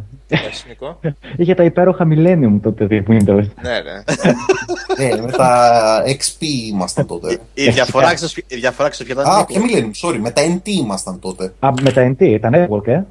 Τα Εν Τι ήταν απίστευτα. Όποιος έβαζε τα Millennium ήταν καταδικασμένος. Ε, εμείς τα Millennium είχαμε βάλει. Η διαφορά στα Millennium ήταν ότι και να ήξερες δεν μπορούσες να το κάνεις. Τίποτα, ρόλο crash έτρωγες. Α, μπράβο. Blue screen of death, ό,τι και να έκανες. Ναι. Εντάξει, α, γίνει... τώρα που είπες Blue Screen of Death. Ρε παιδιά, όσοι έχετε Xbox One, δεν, παθα, δεν το παθα εγώ, φιλαράκι το παθα. Μετά το update, στο startup, εκεί που δεν το έχει σε energy save mode, το έχει σε κανονικό mode, κλείνει. Ε, συγγνώμη, το έχει σε energy save mode, δηλαδή κλείνει τελείως η κονσόλα. Όταν το ξεκινάει λοιπόν, πρασινίζει η οθόνη Xbox εκεί πέρα που βγαίνει το σηματάκι και όπως κάνει εκεί το Hello Σάββας, ας πούμε, που σε καλωσορίζει και σε λογκάρει, κάποιες φορές του μαυρίζει τελείως και δεν κάνει, δεν μπουτάρει ουσιαστικά. Δεν ξέρω, το έχει πάθει κανείς αυτό το πράγμα? Εγώ δεν το έχω πάθει. Γιατί... Help Center, ε? Όπως είναι, Help Center. Ε...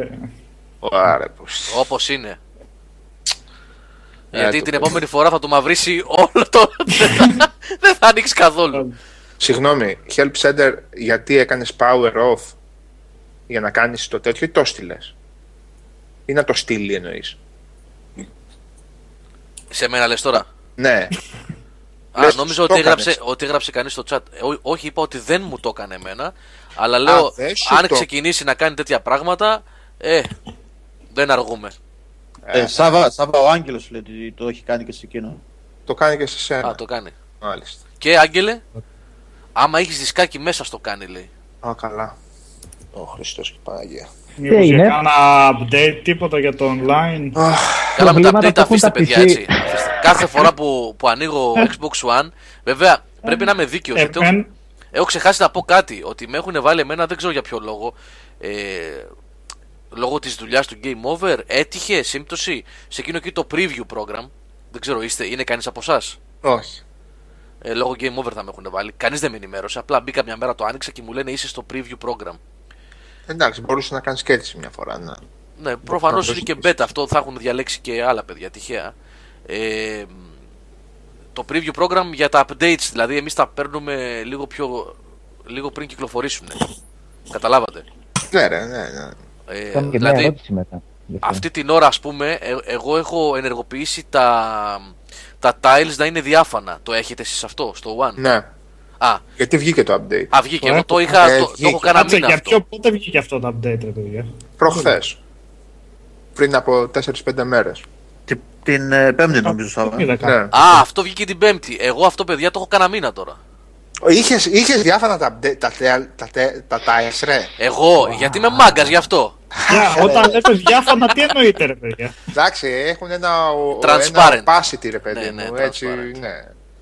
Λοιπόν, κάποια διαφορά. Δεν είναι πράσινο-πράσινο ή κόκκινο-κόκκινο ή μπλε-μπλε. Φαίνεται από πίσω το achievement.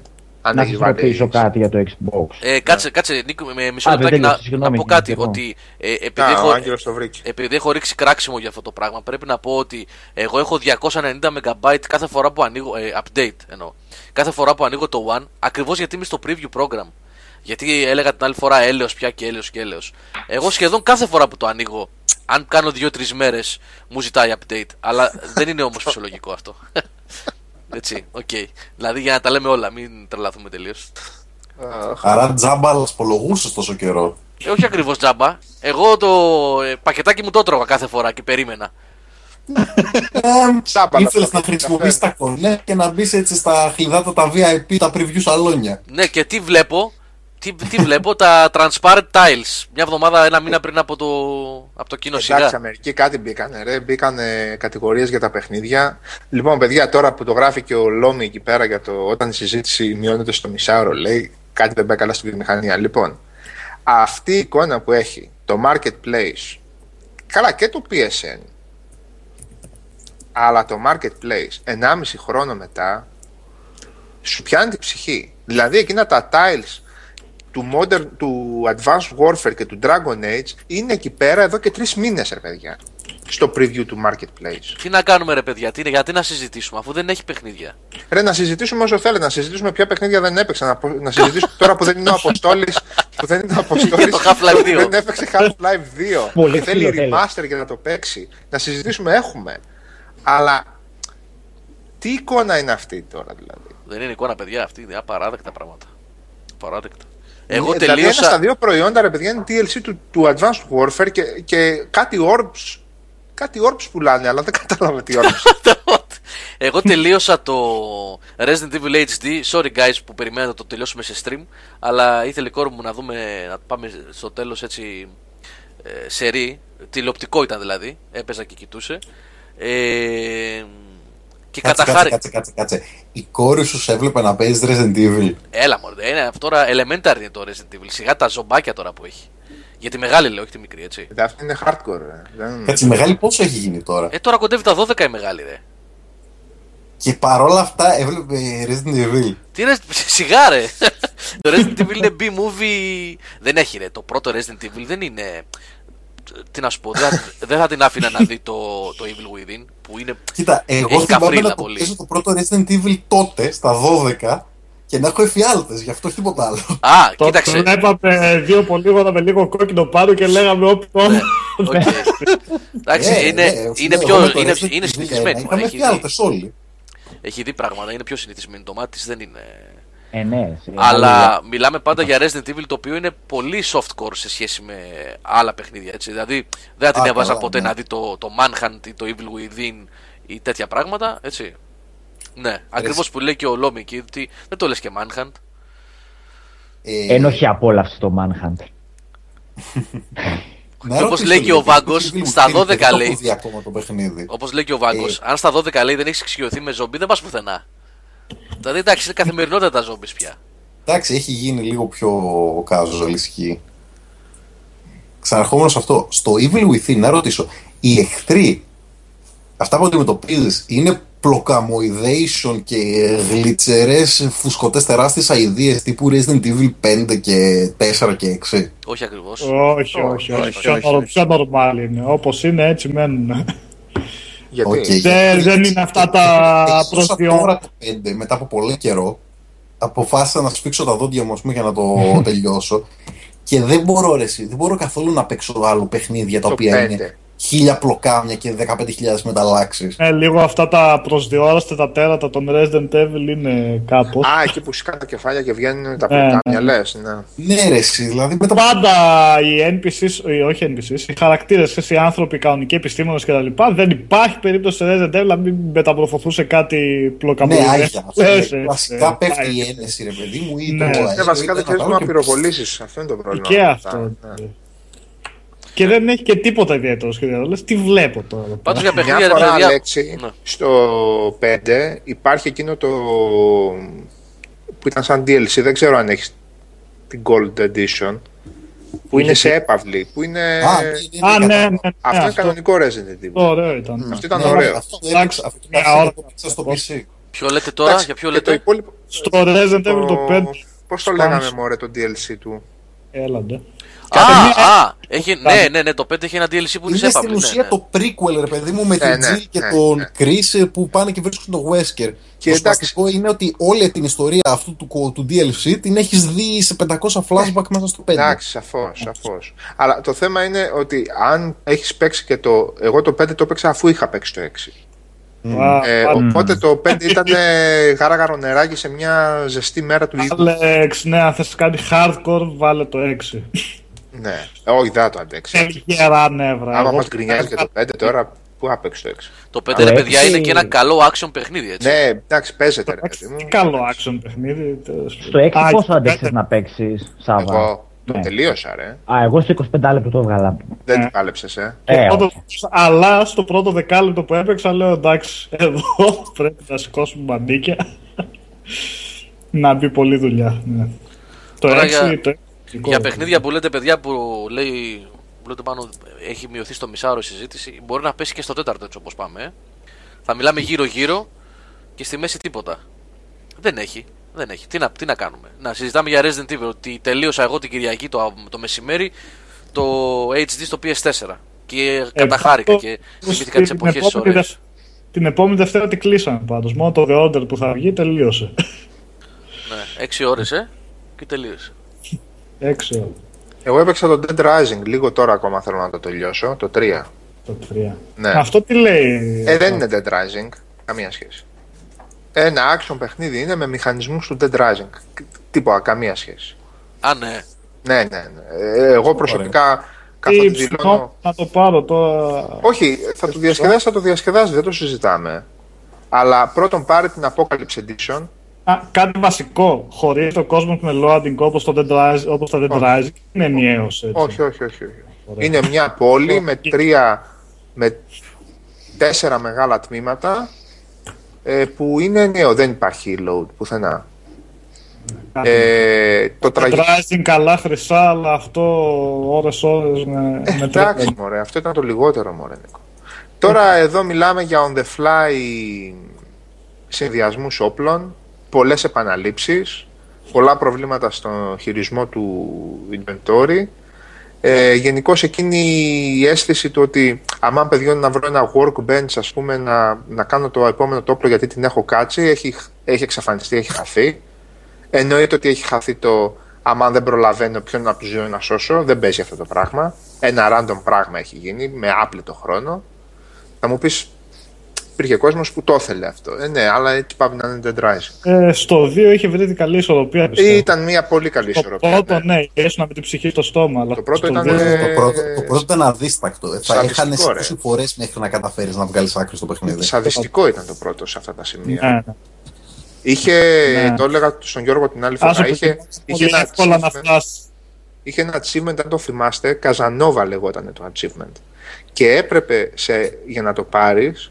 Να έχεις ταυτόχρονα οκτώ ε, γυναίκες επιζώντες. Ναι, ναι, ναι. Καλά, ούτε καν. Καταλαβαίνετε ότι. Ε, για οκτώ γυναίκες. Εγώ τρεις δεν μπορούσα να μεταφέρω. Ναι, ρε φίλε. οκτώ ταυτόχρονα και να τις σώσεις, έτσι. Λοιπόν.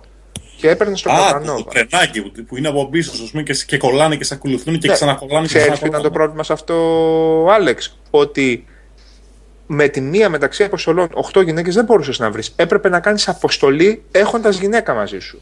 Οπωσδήποτε. Και να τη σώσεις, δηλαδή να μην πεθάνει ο εμ πι σι. Και να, μετά την αποστολή να συνεχίσεις να είσαι με τη γυναίκα και λοιπόν, τρελά πράγματα. Ε, τώρα το έχουν καζουαλάσει τελείως, να πούμε.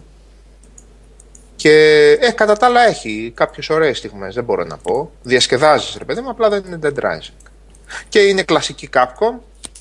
Δεν ξέρω αν έχει, είναι θέμα του ελληνικού marketplace αυτό ή υπάρχει παντού. Με την κανονική έκδοση του Dead Rising, τα ντι ελ σι όχι απλά δεν τα έχει. Δεν μπορείς να καν να τα αγοράσεις. Τα ντι ελ σι yeah. είναι bundle, όπως έκανε ρε παιδί μου στο Off The Record. Το Off The Record που ήταν ένα έξτρα κομματάκι ουσιαστικά, είτε αγόραζες το παιχνίδι, είτε αν είχες το δύο δεν μπορούσες να παίξεις το Off The Record. Δεν μπορούσες να παίξεις το υλικό του Off The Record. Ναι. Έχοντας το Dead Rising δύο, έπρεπε να αγοράσεις εκ νέου το Off The Record. Αυτό έκανε και στο Dragon's Dogma. Το, το Arisen δεν μπορούσες να το παίξεις. Το βλέπεις ως άλλο παιχνίδι, ε. Ναι, ναι, είναι άλλο παιχνίδι. Ε, Υπάρχει... Δεν το θυμάμαι, είχα αγοράσει τον Dragon's Dogma. Κλασικά Capcom, δηλαδή τι να λέμε τώρα. Είχα το Dark Arisen, ας πούμε, του Dragon's Dogma, ή παίρνεις το Dragon's Dogma με σαράντα ευρώ το Dark Arisen που έχει τα έξτρα, ή μένεις στο παλιό. Δεν υπήρχε επιλογή να πεις το επιπλέον περιεχόμενο που βάλατε, παιδιά, φέρτε να το αγοράσω. Δεν παίζει. Έχα φάει τρελή ήταν αυτό. Είχα αγοράσει hey. μια εβδομάδα πριν το βγάλουν το Dark Arisen, το κανονικό. ναι. Από τη μία, ξέρεις, από τη μία είναι φοβερά εκνευριστικό να μην μπορείς να επενδύσεις μετά. Από την άλλη, ε, είναι όμως και λίγο πιο τίμιο να πει, ρε παιδί μου, ότι το υλικό που ήταν για την pre-order είναι όντως collectors και θα το έχουν μόνο αυτοί. Δεν ήταν, αυτά είναι ντι ελ σι που ένα χρόνο μετά, ρε Άλεξ. Ναι, ρε παιδί μου, εννοώ ότι υπάρχουν Άς κάποια αυτό. πράγματα τα οποία θα ήταν. Εμένα μου αρέσει η ιδέα το ότι άπαξ και έχεις ένα collector υλικό, άστο στην collector. Ναι, αυτά είναι για collectors που λες. Εμείς λέμε τώρα για τι που βγήκαν ένα χρόνο μετά. Mm. Το ντι ελ σι έχεις δίκιο σε αυτό. Ναι, εντάξει. Καλή φάση είναι αυτό. Το Dragon Age βέβαια σου yeah. να το αγοράσει με εννιά ευρώ. τα έξτρα της collectors. Mm. τα ψηφιακά. Ε, ναι, με, με το άλλο που έκανε η Capcom και μπορούσε αυτούς που στην ουσία που τα αγόρασαν τις πρώτες, ε, τους πρώτους μήνες κυκλοφορίας. Ναι, τους έλεγε ξαναπάρτε το παιχνίδι. Α, αυτό ακριβώς. Ναι. Αυτό. Μα, μα δεν τους έδινε καν την επιλογή, έτσι. Ναι, βέβαια, όχι ότι έχω. Μάλλον τα ντι ελ σι του, του τρία πρέπει να είναι. Να μην πω. Καλά, ναι. Καλά, δεν είναι μόνο και η Capcom, και η Blizzard δεν έκανε τέτοια καφρίλα με το. Με το Reaper. Με το Reaper. Που στις κονσόλες. Ναι, δεν μπορούσες να το αγοράσει. Θα πρέπει να ξαναγοράσει όλο το παιχνίδι. Ναι, όντως. Μόνο καλά, που το έχουν, βρει... είναι άλλο παιχνίδι πια, παιδιά αυτό. Ναι, βρήκα μια δικαιολογία του στυλ. Ναι, ρε παιδί μου, ότι αλλάζει όλο το παιχνίδι. Ναι, απλά ξέρεις τι, μπορείς να έχεις το Diablo του τρία στο πι σι και να κατεβάσεις μόνο το patch χωρίς να αγοράσεις το patch. Πάντως, εγώ που έπαιξα και τις δύο εκδόσεις, είχα τελειώσει στο τριακόσια εξήντα την πρώτη του Diablo τρία και μετά έπαιξα πάρα πολύ στο πι ες φορ το, το Reaper. Είναι άλλο παιχνίδι, και δεν μιλάω για γραφικά και ανάλυση. Όχι, εντάξει ρε Γιώργο, αλλά σου λέει ρε παιδί μου ότι πα... όλα είναι δυνατά με ένα patch. Φυσικά και θα μπορούσε να το κάνει. Και αδιανόητα, δεν το συζητάω. Φυσικά και θα μπορούσε να γίνει, όλα γίνονται. Απλά θέλω να πω ότι πλασαρίστηκε ως κάτι νέο, ναι. Ναι, και μόνο τον λέω στον άλλον ότι έχεις το παιχνίδι, αλλά ξέρεις τι, το έξτρα δεν μπορείς να το παίξεις, ξαναγόρασέ το. Δηλαδή δεν πάνε να είναι και τρία παιχνίδια επιπλέον. Γιατί να μην μπορεί να το παίξει. Ναι, εντάξει. Κοίτα, όχι, το Reaper έκανε πραγματικά ό,τι δεν είχε το Diablo τρία, δηλαδή τα διόρθωσε όλα. Ένα λάθος έκανε κατά τη δική μου γνώμη, είναι ότι έκανε, έριξε τρομερά το επίπεδο δυσκολίας. Ε, ναι, το έριξε, αλλά εντάξει, μπορείς να το βάλεις όμως πιο ψηλά. Ναι, σίγουρα, σίγουρα. Απλά όταν το πρώτο σου playthrough είσαι κλειδωμένος σε συγκεκριμένα επίπεδα δυσκολίας. Ναι, ναι. Εν τω μεταξύ, παιδιά, και με το τελευταίο patch που άνοιξε και τα πόρτα και όλα αυτά. Και πρώτο, πρώτο playthrough στο Diablo του τρία με το expansion, έφτασα για να τελειώσω, ας πούμε, το κανονικό campaign, πήγα level είκοσι έξι. Ναι. Η δυσκολία ήταν χαοτικά χαμηλότερη. Ναι, πολύ χαμηλή ήταν, ναι. Ήταν δηλαδή δεδομένο ότι θα πρέπει να ξαναπαίξεις το παιχνίδι για να δεις ένα μικρό challenge. Το οποίο είναι λογικό γιατί αναφέρθηκε στις κονσόλες, ρε παιδί μου, και σου λέει στην κονσόλα ο, ο gamer είναι πιο casual, οπότε δεν είναι το hardcore κοινό του πι σι και οπότε λες, κατέβασε τη δυσκολία για να μην το παρατήσουν. Εντάξει, θα μπορούσε να πεις βέβαια ότι ήταν και πιο balanced πλέον. Ήταν πιο εύκολο, αλλά είχες ακόμα άλλες τέσσερις βαθμίδες, πέντε, πόσες σου δίνει. Έτσι δεν είναι. Οι οποίες όμως έπρεπε να το τελειώσεις, Γιώργο. τέσσερα, εφτά, οκτώ, εννιά, αλλά έπρεπε ναι. να το τελειώσεις αυτό. Ναι, ναι, την πρώτη φορά ναι, έπρεπε να το τελειώσεις. Ναι. Πάντως γενικά, παιδιά, και με τα updates που βάλανε και τα patches ε, στο, στο Reaper of Souls το τελευταίο διάστημα, με portals που έχουν ανοίξει κτλ., το παιχνίδι είναι. Εντάξει. Ναι. Από, τις, από τις πολύ καλές κυκλοφορίες για τις. Ε, τουλάχιστον στις κονσόλες που το έχω δει εγώ, έτσι. Σε πι ες φορ. Και καλά και σε One το ίδιο είναι ακριβώς. Ε, για παιχνίδια έχετε να πείτε τίποτα άλλο, γιατί έχω να πω για μια ταινία που είδα εγώ. Θέλω να πούμε για τον Grey Goo. Πες για τον Grey Goo. Πες για τον Grey Goo, ναι. Το Grey Goo είναι αυτό που περιμέναμε, εντάξει, είναι... Κάτσε, μην πεις για τον Grey Goo. Λοιπόν, εάν είναι για υπερήρωα... Η ταινία. Βασικά, αν δεν είναι το Fifty Shades of Grey. Το Fifty Shades of Grey να είναι. Όχι, όχι. Ακούσω τον Καλήφα να μιλάει, γιατί το ψάξα μέσα στην εβδομάδα. Έψαξα να ανακαλύψω περί τίνος πρόκειται και έχω διαβάσει πολλά πράγματα. Λοιπόν, θέλω να ακούσω Καλύφα να μιλάει για Shades of Grey. Αλλά αν είναι για υπερήρωα, να ξέρετε, θα λιποθυμίσω. Δεν το, είναι για υπερήρωα, πρώτον. Για πενήντα, για πενήντα Shades of, of Sasha Grey που λέει. Που γράφει ο Νικός. Λοιπόν, ναι, πού, πού Σάββατο, αυτό? Σάββατο, Σάββατο βράδυ με ένα ε, κουτί σοκολατάκια σε σχήμα καρδιάς πήγα και είδα το πενήντα Shades of Grey. Όχι, ρε. Για άλλο, άλλο είναι. Και γι' αυτό μπορώ να λιποθυμίσω. Εμείς στο Jupiter Ascending μωρό, γιατί τέτοια φόλα είχα καιρό να δω. Ποιο το, ποιο είπες Αλέξανδρε, ποιο το Jupiter Ascending. Όχι, δεν το είδα, για πες τι είναι αυτό, να το δω, να το ψάξω. Τον Γουατσόφσκι, το καινούργιο. Α, το Jupiter, α, ναι, που λένε ότι είναι πανδεσία οπτικών εφέ και λοιπά, αλλά τίποτα άλλο σαν ταινία, ε. Τίποτα άλλο, Γιώργο, μιλάμε. Καλά, κοίτα, πρέπει να περιμένεις τώρα, όταν έχεις πρωταγωνιστικό δίδυμο τον Τάτουμ με τη Μίλα Κούνης. Ε, λίγα για την Κούνης. Λίγα για την Κούνης. Θα φάμε τα μουστάκια μας, έτσι. Εντάξει, δηλαδή δεν περιμένεις να δεις ταινία από εκεί πέρα και ηθοποιούς. Αλλά είναι μπάζει από παντού. Δηλαδή και οι χαρακτήρες είναι άθλοι, η ηθοποιία είναι άθλια και έχει κάτι σκηνές μάχης οι οποίες κρατάνε τόσο πολύ.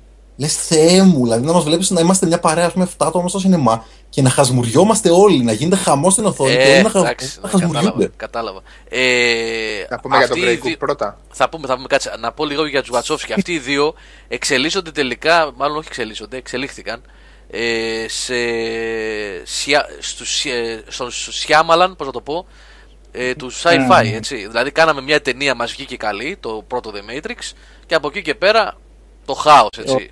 Όπα, όπα, όπα, όπα, όπα, όπα. Cloud Atlas είναι ταινιάρα. Ποια? Σιγά την ταινιάρα μου. Ποιο, ποιο, ποιο? Ένα συνοθήλευμα, Cloud Atlas. Ο ένας έγινε γυναίκα, ποιος έγινε γυναίκα? Από ποιους, από τους Γουατσόφσκι? Ναι, ναι. Ναι, το ξέρετε. Και τώρα πώς λέγονται, The Wachowski Brothers and Sisters, πώς, τι είναι αυτό? The Wachowskis λέγονται πλέον. Λουγατσόφσκις λέγονται. Ναι. Πλέον βγάλαν τον Brothers από την υπόθεση. Παιδιά, τώρα πλάκα μου κάνετε. Έγινε αυτό. Όχι, σοβαρά. Έγινε και πάνκα από ό,τι βλέπω αυτή. Ο Λάρι έγινε Λάνα. Μπράβο, ναι.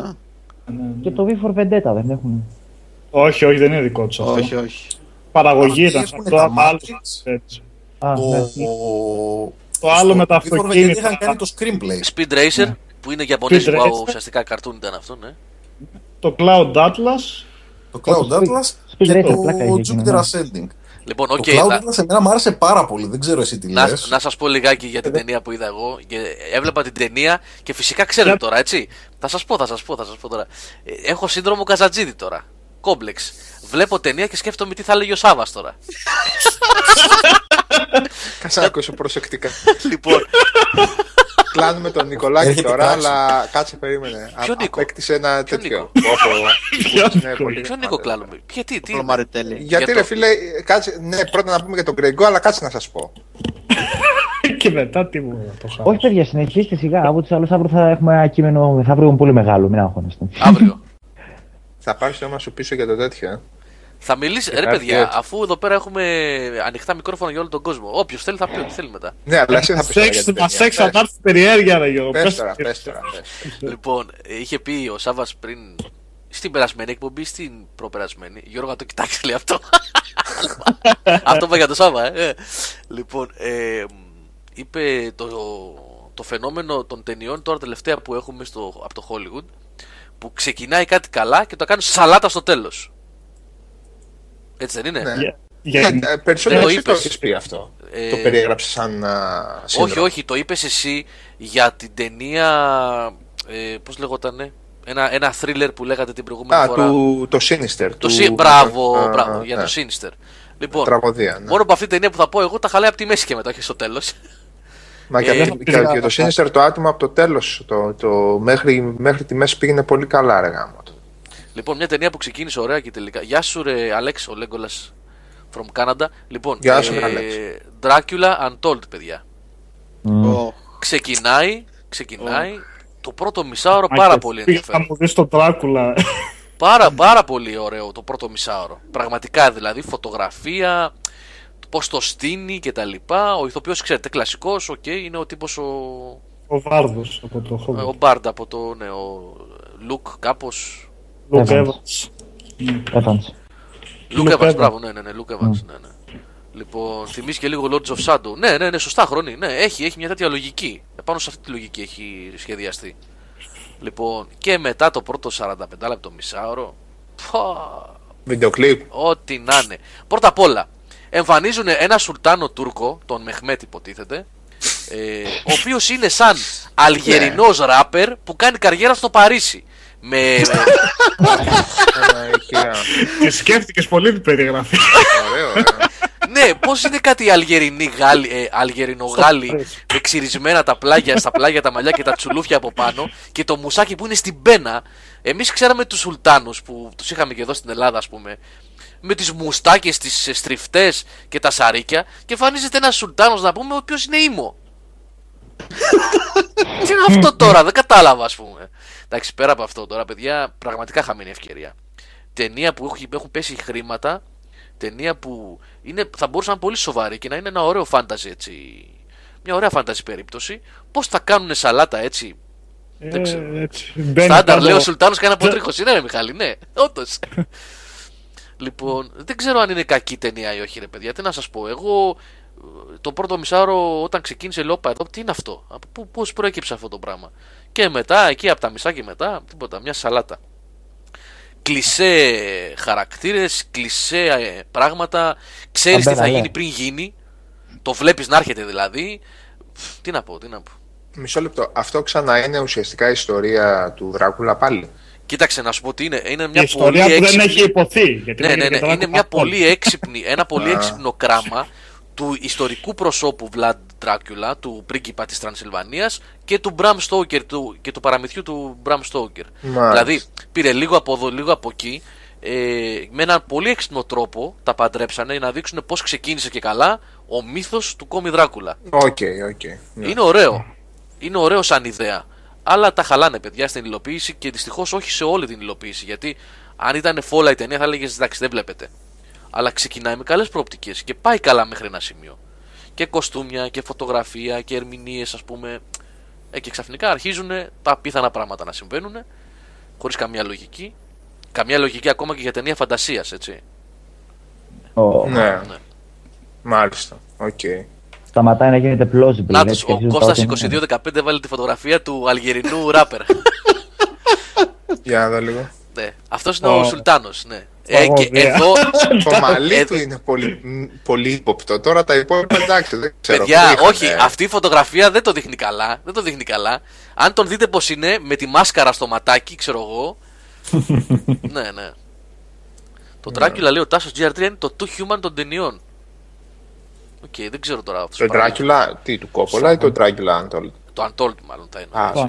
Ah, γιατί είχε τόσο τέτοιο από πίσω. Ο Σουλτάνος είναι αυτός που μπήκε στην πόλη και καλά. Ναι, αυτός είναι ο, ο Μεχμέτ. Αυτός ο είναι δεύτερο, που πήρε ναι. την πόλη. Ο Μεχμέτ ο δεύτερος. Άμα ήταν έτσι, όχι την πόλη δεν έπαιρνε, ούτε την Αθήνα που ήταν χωριό τότε δεν έπαιρνε. Αν ήταν έτσι ο ε, πραγματικός Σουλτάνος. Τέλος πάντων. Του Κόπολα ο Ντράκιουλα είναι άλλες κλάσεις. Οκ, okay, ναι, εντάξει. Ε, καλό, εντάξει. εντάξει. Βέβαια έχει και έναν Κιάνου Ρίβς μέσα που την κλάση τη ρίχνει λίγο, αλλά... Παιδιά, τον Κιάνου Ρίβς όπου και αν τον δείτε είναι ο ίδιος χαρακτήρας, έτσι. Ο Κιάνου Ρίβς. Σαν τον Bruce Willis. Εγώ τον θεωρώ υποτιμημένο ηθοποιό. Τον Κιάνου Ρίβς. Πού το στηρίζεις αυτό, σε ποια ερμηνεία? Για το Αντόλκ λέγαμε. Συγγνώμη, αλλά ο ίδιος υποτιμάται είναι αυτό. Ναι. Μια φορά αυτό που έχουν αφήσει τελείως... Μα τελείως ανεκμετάλλευτο από τέτοια φάση και δεν μπορώ να καταλάβω γιατί βγάζουν επτακόσιες φορές το Dracula, ας πούμε. Ε, ε, τώρα ε... αυτό βγήκε προφανώς γιατί είναι της μόδας τα βαμπυροτέτια. Ε, ναι, ρε παιδί μου, εντάξει. Από την άλλη, ένα βλέμμα του, του Christopher Lee φτάνει, νομίζω. Ε, ναι, ναι. Να, να τα πει όλα. Είναι, ρε παιδί μου, μπάθοροι. Δεν έχουν ασχοληθεί ποτέ. Κάτι B-movie υπάρχουν. Founders. Ε. Ναι. Τίποτα, είπα λίγο Venom. Ναι, της Πάθορη, της Elizabeth Πάθορη εκεί πέρα, η οποία είναι επίσης όχι απλά ανατριχιαστική και είναι πραγματική ιστορία η φάση. Mm. Δεν, δεν μπλέκεται μύθος με θρύλο και με τέτοια. Αλλά το έχουν αφήσει εκεί πέρα, είναι τελείως obscure. Ούτε ταινίες ούτε τίποτα. Για ποιο λες Σάββα τώρα, γιατί εγώ λίγο σε έχασα. Για την Elizabeth Bathory, ρε.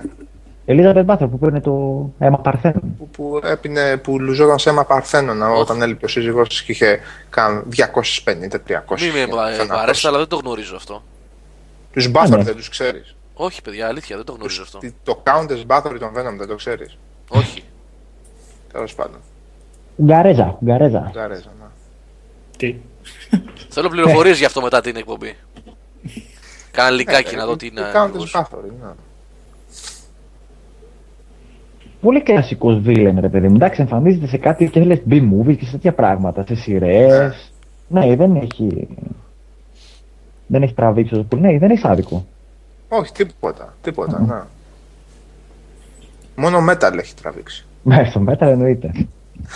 Μόνο έχει metal. Από ταινίες, παιδιά, τίποτα άλλο δεν άντεξα μετά από αυτό να δω. Μετά από το Dragonlance, δυστυχώς. Ε, καλά, οι σειρές γενικά έχουν κάνει μεγάλη ζημιά, οπότε... Ε, το έχουμε πει, παιδιά. Yes. Εγώ το είπα για μία... Το fifty Shades of Grill δεν το είδαμε, All... δεν ξέρω. Είδε κανείς το fifty Shades of Grill που λέει εδώ πέρα ο Johnny B. Grill, όχι. Έλα, αυτό, αυτό είναι... Αστείο είναι. Ναι. Το ίντερνετ αστείο είναι. Β, Γιατί... β, viral του ίντερνετ είναι αυτό. Γιατί την Πέμπτη. Ναι. Βάζα κάτι μπιφτέκια πάνω στη σχάρα και λέγε πενήντα αποχρώσεις του Grill. Του Grill. Ω, αυτό τι είναι, συλλεκτικό από το από Bathory. Wow. Ωραίο. Πω πω, σαπίλα. Τι είναι αυτά, ρε. Mm. Μάλιστα, okay. Πολύ καλό. Αρχίσαμε, αρχίσαμε τις ε, φωτογραφίες στο chat. Παιδιά, Άτο. το είπα, τι, πενήντα αποχρώσεις του Grill. Αυτό είναι ωραίο. Λοιπόν, αρχίσαμε τις φωτογραφίες στο chat. Όσοι, ε, να, μαζευτήκανε τώρα, βλέπετε. Το ακούσανε στο YouTube την προηγούμενη φορά, είδατε που ψάχνανε, λέει. Πού είναι αυτές οι φωτογραφίες, είπαμε, ζωντανά. Εδώ. Ε, δεν το βάζω τώρα αυτό χρόνο γιατί θα πέσει η ποιότητα άμα ανοίξω. Αλλά βλέπω ένα δερμάτινο τέτοιο, οπότε θα το βάλω. Ένα δερμάτινο εσώροχο, οπότε θα το βάλω, δεν αντέχω. Approved. Approved. Και ας πέσει η ποιότητα της εκπομπής. Δεν πειράζει, για λίγα δευτερόλεπτα τώρα. Eternal music, αυτό είναι music video. Δεν ξέρω. Τέλος πάντων, ας το κλείνω τώρα γιατί δεν είναι. Ας το θα... Εν τω μεταξύ, βγήκανε άσχετο τώρα να μιλήσουμε για games, κάτι που θα ρωτήσω πάλι. Με ρώτα, ρε φίλε. Για το hate trade που βγήκανε απαιτήσεις, τις είδατε? Όχι. Τραγικές. Τραγικές. Στο recommended έχει το hate trade την αρ διακόσια ενενήντα. Το hate trade, όλα αυτά. Λέει, κάποιο περίγραψε επειδή είναι από την Unreal Engine τέσσερα και ακόμα δεν είναι optimized, τώρα έχει μια λογική. Καλά, αυτό ισχύει, αλλά άσε τα recommended. Τα minimum τα είδες. Τα minimum... Κάτσε πρέπει να σχολιάσεις κι εσύ, θα από το σχολείο, πρέπει να το πήρε το μάτι. Τα minimum είναι σοκαριστικά, ρε παιδιά, δηλαδή, ε, πώς το λένε... άι φάιβ. Ναι. Καλά, άι φάιβ με δύο κόμμα έξι ας πούμε για minimum και GeForce τετρακόσια εξήντα με minimum ένα τζι μπι RAM για minimum requirements είναι τρομερά ψηλό. Για ένα isometric shooter, έτσι. Ναι, για το είδος παιχνιδιού, ναι. Ναι. Παίξτε εκεί το Postal το δύο, όχι το τρία, το τρία δεν παίζεται. Παίξτε εκεί το Postal το δύο να βγάλετε τα, τα τέτοια σας, τα ψυχαναγκαστικά σας όσοι έχετε το φέρνο και μην περιμένετε. Το δύο ή στο τρία ήταν εκεί που είχε το κουνάδι για όπλο. Το τρία, το τρία. Το τρία. Τα έχω παίξει όλα εκτός από το πρώτο. Το πρώτο δεν έχω καταφέρει να το παίξω γιατί όταν πήγα να το παίξω ήταν λίγο απαρχιωμένο. Θα παίξτε τα τρία αυτά και μετά στα καπάκια θα δείτε το Overball την ταινία το Postal. Για να καλείτε εντελώς. Έχει κάνει ταινία και αυτό Ball. Βέβαια. Ναι, το Postal. Αμάνα. Που την έκανε απλά για να προκαλέσει. Έτσι. Έχει αεροπλάνο που πέφτει στους δίδυμους πύργους, έχει παιδάκια που σκοτώνονται, έχει ό,τι θέλει. Βασικά, ό,τι έχει κάνει αυτός ο άνθρωπος μπορεί να προκαλέσει. Βασικά το, το κοινό, ότι κάνει ναι, κινηματογράφο προκαλεί. Το ναι. κοινό νου. Ναι, ναι, ναι. Ναι. Ναι. Και αυτό που προκαλεί επίσης είναι ότι βρίσκει ανθρώπους που χρηματοδοτούν. Έτσι. Δηλαδή, αυτό όχι είναι... μόνο αυτό, βρίσκει και καλά ονόματα ηθοποιών. Έτσι. Αυτό είναι ναι, ακόμα. Ναι, το λέγαμε και την Τέλφορα αυτό. Όντως, ναι. Απίθανος έτσι. Το πω. Παίζει μέσα ο. Κοίτα, κόλλησα τώρα. Άντε κινηματογραφόφιλα. Τι? Άντε κινηματογραφόφιλα. Ε, όλο τον ξεχνά αυτό να, να πάρει. Ο Ben Kingsley. Καλά, ο Ben Kingsley ρε φίλε, ως και στα Fable έχει παίξει, κάτσε λίγο, περίμενε. Deja vu είπαμε τώρα. Ε, γιατί όχι. Ε, παιδιά, τι άλλο, τι άλλο έχετε τελευταία? Πείτε. Το βλέπω.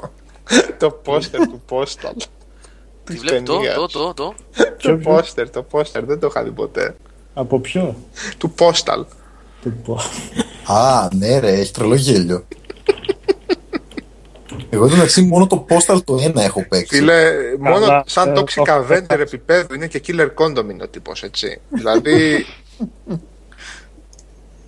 Πώς τον λέγαμε, Necrodrome, πώς τη λέγαμε την εταιρεία. Είχα κάνει το λάθος και είχα πάει και είχα δει το House of the Dead και να το γράφω. Mm. Μεγάλη επιτυχία. Οπότε τώρα, ντόπα όμως γιατί το βάλες αυτό εδώ πέρα. Τι ωραίος δίσκος. Ε, ο τελευταίος πριν γίνουν pop. Ναι, πραγματικά. Για μένα είναι ο αγαπημένος μου δίσκος από Halo Field. Για εντάξει, το γάλα τρέψει όταν είχε βγει αυτό. Ο τελευταίος πριν γίνουν pop metal. Θα γίναν pop και χώρο. Και, και το pop είναι λίγο έτσι... Παρά σκληρό. Ναι. Για αυτούς, ναι. ναι. Αλλά αυτός ήταν κανονικός δίσκος, ναι. Σκέτρο πριν θέλει να σας αρέσουν για να σας συμπαθήσουν οι γκομενίτες εκεί πέρα του χώρου. Κατά τα άλλα δεν υπήρχε κάποιο λόγο να... Ε, μετά βέβαια γνώρισες τις γκομενίτσες του χώρου και, και μετά τις έλεγες. Και μετά τις έλεγες. Ε, λάθος συγκρότημα παιδιά είπα. Δε, δεν ακούσες τα πράγματα. Κάτσε, κάτσε, κάτσε, χαλάρωσε. Και η δικιά μου λατρεύει κρέτλοφίλ, χαλαρώστε. Ε, τι είναι, θα, θα, θα, θανατούλα είναι. Θανατούλα είναι. Όχι, όχι, δεν είναι θανατούλα. Είναι απλά η... πέρασε εκείνη τη φάση στο Λύκειο στην οποία άκουγε him και μετά πέρασε σε Cradle of Filth και μετά πέρασε σε Slipknot και σε τέτοια new metal. New metal. Ε, εντάξει, δεν είναι θανατούλα. Δεν είναι θανατούλα. Ναι, εδώ, όχι, εδώ μιλάμε... ευτυχώς, ευτυχώς για πέρασε εξόφαντα. Εδώ μιλάμε για γκαμπαρτίνα τον Ιούλιο τώρα, για τέτοια όχι, όχι, εντάξει, δεν είχαμε τέτοια δράματα. Για τέτοιες φάσεις, για τέτοιες φάσεις. Για βινίλ παντελόνι. Απλά γελάω πάρα πολύ, γιατί από τη μία κάθεται ας πούμε και μου ακούει έντεχνα, ξέρεις τώρα Αθηναία, παιδί μου που έχουν πολύ μεγαλύτερη επαφή με το έντεχνο από ό,τι έχουν στη Βόρεια Ελλάδα. Τι λες ρε, το έντεχνο στη Θεσσαλονίκη είναι. Ναι, ναι, ναι, όχι, σου λέω ότι. Βασικά είναι όλα στη Θεσσαλονίκη. Όλα, όλα εκεί είναι. Ρε, κουμπάρε. Γιατί μου τις πάει. Το έντεχνο με την έννοια που το εννοεί ο Ελληναράς αυτή τη στιγμή ξεκίνησε από το αγροτικόν του Παπάζογλου και του Ρασούλη. Τι λες τώρα. Ναι, ρε, εγώ σου λέω για το έντεχνο των εξαρχείων. Αυτά τα ατελείωτα κομμάτια που είχαν βγει από εκεί κάτω. Το οποίο εγώ δεν είχα πάρει, είχα πάρει ποτέ. Κάτσε σε φάση ροκ τώρα, λες άσημος και τέτοια. Ναι, ναι, ναι. Αυτό. Α, οκ, okay, αυτό είναι ροκ ελληνικό. Δεν είναι. Αυτό, λοιπόν, ναι. Α, έτσι, όχι, okay, εντάξει. Και μου σου λέω ότι η μία μου είχε αυτά και την άλλη ξέρεις, την ώρα ρε, δημο, τη μία στιγμή που ακούς άσημο ας πούμε, και το παπάκι, μετά στο καπάκι βάζει έναν ντάνι. Ε, ωραία, καλός, σου, καλό είναι, είναι αυτό. Καλό είναι αυτό. Καλό είναι. Τι ηλικίας είναι αυτά, εντάξει, δεκαοκτώ χρόνων τώρα, δεν μου λες θα ήταν κάπου αυτά, δεκαοκτώ δεκαεννιά. Ε, τώρα το καλοκαίρι πάλι μου έκανε ένα τέτοιο γύλο. Όχι, καλά είναι αυτά, καλά είναι αυτά, ωραία πράγματα είναι αυτά. Mm. Δεν, εγώ δεν είχα ιδέα, ρε, από άσημο πραγματικά δεν είχα ιδέα. Αυτή τα άμαθα. Ε, Νικό, ποιο λέει ρε ο Χρόνης, το μαράκι από το Καλτ που τα είχε... Ε, ναι, άσε τώρα. Ρε Χρόνη. Ρε Χρόνη. Ρε Χρόνη τώρα. Ρε Χρόνη. Όπα, όπα, όπα, κάτσε, κάτσε, κάτσε. Ρε Χρόνη για την αρχισυντάκτρια λες τώρα. Την αρχισυντάκτρια. Κάτσε, κάτσε, κάτσε, κάτσε. Ποιο μαράκι από το Καλτ. Ε, δεν είναι την εποχή που πήγαινες εσύ. Εγώ πήγαινα στο Καλτ ε, νυχθημερών δύο χιλιάδες με δύο χιλιάδες δύο. Ναι. Πρέπει να σε πέτυχα τουλάχιστον στη συνέχεια. Εγώ ήμουνα και εγώ εκεί ξημερωνόμουν, Άλεξ. Ναι, ρε, εγώ πήγαινα από απόγευμα για καφέ ρε, και μετά μου... συνέχιζε. Ρε, Νικό, τώρα λέω την περίοδο λέω, που λέει και ο Χρόνης που είχαμε τότε τρίτες στα Black Party και τα. Ε, αυτά είναι πέντε έξι. Αυτά είναι το τέσσερα πέντε έξι ξεκινάνε mm. αυτά, γι' αυτό λέω. Α, ε, όχι, πλέον είχα ναι, γι' αυτό είπα. Δεν, ναι, ναι. Όχι. Τι άλλα άλλα χρόνια. Όχι, gathering δεν ακούει αυτή, εγώ ακούω. Λίγα γι' αυτό, ε. Χρονή, λίγα. Πάμε τα δόντια μας. Αλλαγή θέματος, πάμε, πάμε, πάμε. Λοιπόν, ναι. Ε, πες για το fifty Shades of Goo. Τι να πω τώρα για τον Grey Goo, ρε. Εγώ θα πω ότι, α, να πω κάτι. Χτες το βράδυ, πριν πεις γι' αυτό. Όχι, πες, πες, πες γι' αυτό μετά. Όχι, για τον Grey Goo δεν πρόκειται να πεις. Γιατί αν πω αυτό που θέλω θα πεις για τον Grey Goo μαζί με το review σου. Πες. Την, την άλλη Δευτέρα, την άλλη Δευτέρα. Όχι, πες το τώρα γιατί την άλλη Δευτέρα θα... Ε, μπορεί να μην είσαι εδώ. Θα τρώμε λαγάνες. Α, σωστά, ναι, ναι, ναι, λαγάνες, δεν έχει τίποτα, πετάμε τσαϊτούς. Καλά, μπορεί να κλείσουν και τράπεζες, αλλά δεν πειράζει, πετάξει τους site τους. Ε, πάλι τόσα πετάνε. ε, να σου πω κάτι, λέει ο Μιχάλης, φεύγει ο κόσμος, πείτε για καμιά Σάσα Γκρέι πάλι. Λοιπόν, δεν θα πούμε για Σάσα Γκρέι. Άμα θέλετε να, να μπει ο κόσμος. Στο... Άμα θέλει να μπει ο κόσμος στο chat, βάλτε φωτογραφίες Σάσα Γκρέι στο chat. Σε ένα τεταρτάκι θα αρχίσουμε να λέμε. Θα δεις πώς θα πάει εκατό το άτομα με το chat. Από το Saints Row την έμαθα εγώ. Ξέρω τι κάνει χαρακτήρας στο Saints Row, έτσι. Ναι, ναι. Α, μπράβο. Ξέρεις ότι κάνει και άλλα πράγματα εκτός από αυτό. Όχι, ρε παιδιά. Και εγώ δεν την ήξερα την κυρία. Από το Entourage εκεί πέρα στη σειρά που έπαιξε. Από το Entourage δεν έμαθες. Ήταν άγνωστη πιο πριν. Ποια είναι αυτή, ρε παιδιά. Τόση ώρα γιατί γελάστατε? Γιατί γελάς πονηρά τόση ώρα εσύ? Τι γελάς τώρα? Δεν ξέρεις. Τώρα παντρεμένος άνθρωπος, τι πας να μας το παίξεις? Σιγά σιγά μας ακούτε και το παίξεις. Ελευθέρων εδώ. Και μιας και είστε, εσείς μιλάτε για, τα, για τις νέες φουρνιές, για το φρέσκο πράγμα. Να σας πω εγώ ότι έβαλα ένα ε, Stephen, Stephen King. Πιο σωστά είναι Steven, ναι, Steven ε, λέμε όλοι ε, το, στο τέτοιο. Το Tommy Knockers. Ναι, το Tommy Knockers και παίζει Lords. Η αγαπητή Tracy Lords, ας πούμε. Και μετά, αφού βλέπεις το Tommy Knockers και φτιάχνεσαι, μπαίνεις και μία στο ίντερνετ να τη δεις και στις άλλες ερμηνείες της, στη Tracy Lords. Ναι, αυτές είχαν αποσυρθεί όλες από το εμπόριο. Ναι, βεβαίως, γιατί ήταν ανήλικοι. Lords, γιατί ήταν δεκαπεντάρα, έτσι. Ναι, ήταν ανήλικοι. Σοβαρά. Τους είχε κοροϊδέψει όλους, είχε βγάλει ψεύτικη ταυτότητα ότι ήταν δεκαοκτώ. Τη βιομηχανία είχε κοροϊδέψει. Ναι, καλά, ναι, σωστά η βιομηχανία, άλλο που δεν ήθελε να κοροϊδευτεί. Άλλο που δεν ήθελε. Link έχεις, τι, από την Tracy Lords. Google is your friend. Google is your friend που λέγει Πλωμάρη Τέλης. Ε, ναι, τι. Ναι. Και ξαναγύρισε μετά όταν ενηλικιώθηκε, υποτίθεται. Την κόψανε κάποια στιγμή και χάθηκαν. Είχαν χαθεί όλες οι ταινίες αυτές που είχε κάνει όσο ήταν ανήλικοι. Αλλά τώρα πια υπάρχουν. Αφού είχε βγει απόφαση καταδίκης και καταστράφηκαν οι κόπιες. Ναι, οι καταστρέφηκαν κόπιες που μπορέσαν να βρούνε. Υπάρχουν ναι, τα πάντα.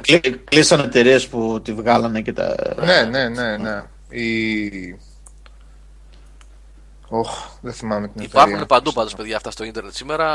Βέβαια ναι, κατεβαίνουν. Μωρέ, ναι, εντάξει, κατεβαίνουν ναι. Πολύ συχνά αυτά, γιατί όντως επειδή είναι ανήλικοι και είναι αυστηρά τα θέματα και δικαιολογημένα φυσικά, προσθέτω τώρα, ναι, για τα ναι. Ανήλικα παιδιά. Ε, αλλά εντάξει, επειδή είναι porn star τώρα, πολλά sites βάζουν ε, αυτές τις κομμένες ταινίες της, τις ε, απαγορευμένες υποτίθεται, βρίσκεται. Αλλά μπορείτε να βρείτε και κανονικότατες που μετά που ξαναγύρισε που ήταν ανήλικη, έτσι. Εκπαιδευτικό ραδιόφωνο σήμερα. Α, είδατε, πήρανε φόρα τώρα. Άλλος γράφει, λέει Κριστίνα Μπέλα. Εντάξει, οκ. Εντάξει, παιδιά, είπαμε. Αρχαιολογικές ανασκαφές. Σαλόμι. Σαλόμι. Ε, τι, αφού έχετε γυρίσει πλέον στα, στα βιβλικά χρόνια. Σαλόμι, τι, καμιά σπρώμαυρη χωρίς ήχο είναι τώρα αυτό, τι είναι? Το πρώτο πόρν είναι. Δεν ξέρω καλά... τι είχαν εκεί πέρα τώρα. Σαν το Metropolis. Γιατί κυκλοφορούσαν και τέτοια. Στον κόκκινο αυτό, τσάκι. Και τέτοια. Είναι Μετρόπολης. Γρήγορα, γρήγορα τη δεύτερη κάρτα. Έχει ρε.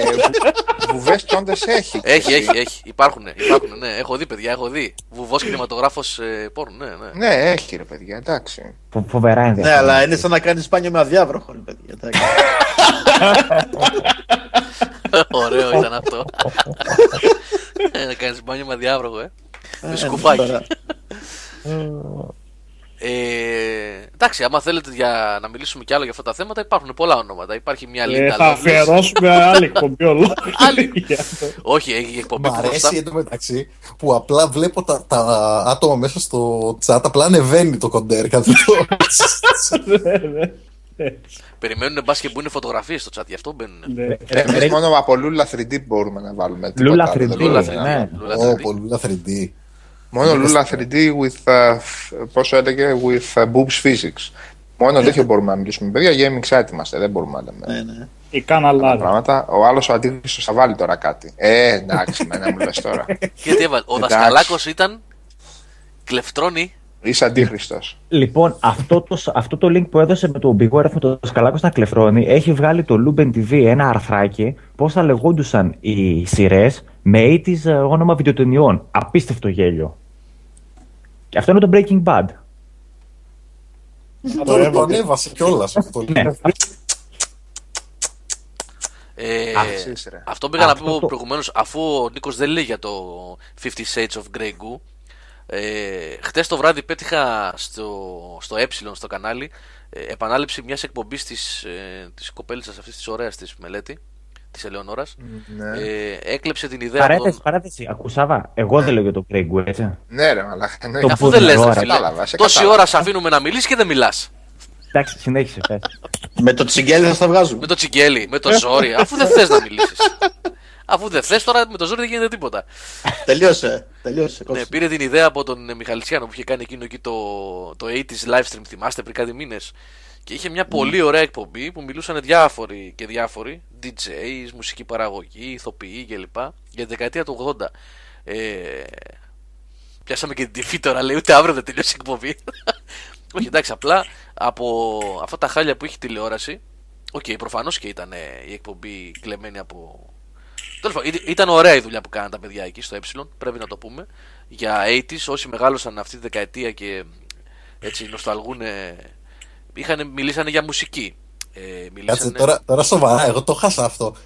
Μας αντιγράψουν στο Ε, πλάκα κάνεις. Εντάξει, τώρα το είπα χαριτολογώντας αυτό. Απλά λέω ότι το concept ήταν ίδιο με αυτό που έχεις κάνει στο, στο live stream.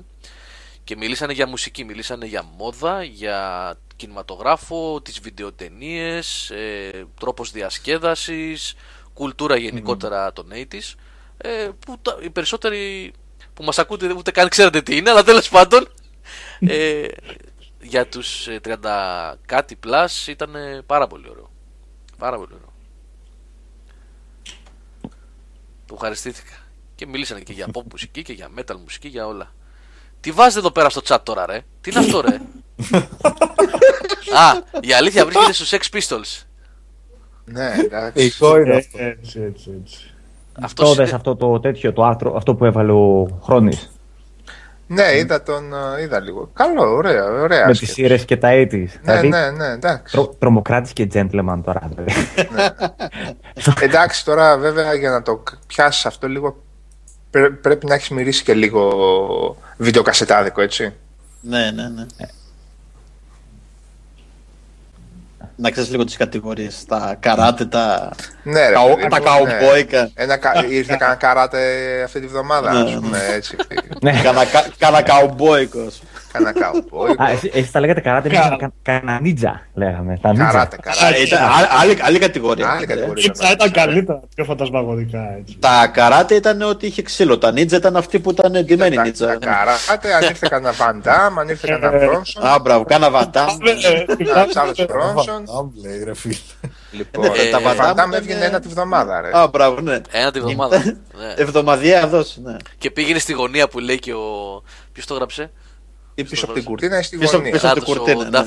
Πίσω από την κουρτίνα ήταν τα άλλα. Ναι. Α, μπράβο, ναι. Ναι.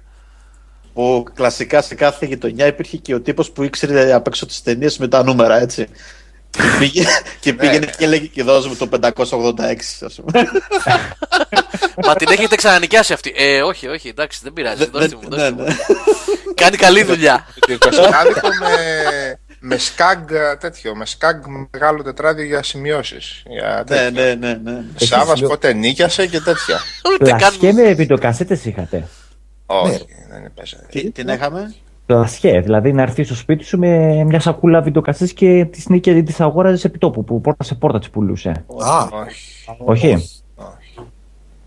Πλασχέ κασέτα και βιντεοκασέτα στα πανηγύρια και να παίζει η κασετούλα εταιρεία στο κλαρίνο, ναι, είχαμε. Εντάξει, ναι, όχι, βιντεοκασέτες. Να έρθει όλο με, με ένα σάκ μπαγιάζ, ρε παιδί μου, βιντεοκασέτες από πόρτα σε πόρτα. Να πουλήσει, όχι, όχι. Τι θα δούμε το βράδυ κυρά σήμερα. Τι ήταν αυτό? Ένα... Αυτό δεν το είχαμε εδώ πέρα. Δεν το Βέβαια. Είχαμε. Κάτσε, εμείς ένα χωριό τώρα τριών χιλιάδων κατοίκων είχαμε τέσσερα βιντεοκλαμπ. Τι να σου κάνει ο άλλος να σου έρθει με την mm. σάκουλα. Τέσσερα βιντεοκλαμπ είχαμε. Τέσσερα.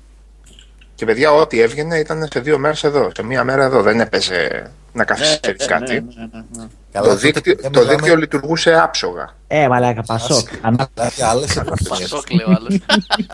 Ανάπτυξη, ρε. Μιλάμε για εποχές τώρα για τους μικρότερους που δεν ξέρουν. Πέταμαξ δεν είχαμε, ρε Γαβρίλη. Δεν υπήρχε κανένας έλεγχος, έτσι. Ε, δεν υπήρχε κανένας απολύτως έλεγχος ότι τα μισά κανάλια και βάλε που ήταν στην ελληνική τηλεόραση ήταν παράνομα, πειρατικά. Και έβλεπες Jurassic Park στο σινεμά και την ίδια μέρα το βλέπεις στην τηλεόραση. στον κόσμο, έτσι, το κανάλι. Καλά, τώρα εσείς είστε λίγο μικρούλιδες και οι δύο βασικά και μιλάτε για εποχές που υπήρχαν και άλλα κανάλια. Εγώ σας μιλάω για βιντεοκλαμπάδικα τον καιρό που υπήρχε αρ τι ένα και αρ τι δύο. Καλά, αυτό το θυμάμαι όταν ήμουν μικρός. Α, θυμάμαι, δηλαδή, θυμάμαι την ημέρα που άνοιξε το Μέγκα.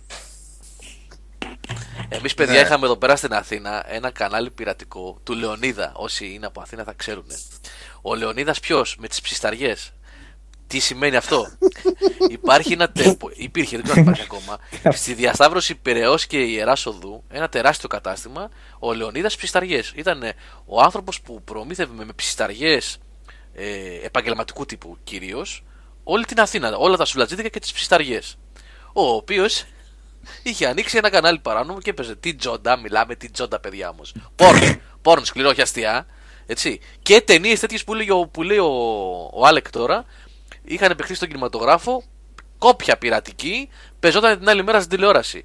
Έψαχνες στα γιου έιτς εφ, γύριζες την κεραία από εδώ, από εκεί, έλα, δίγω δεξιά, το πιάσαμε, εντάξει είμαστε.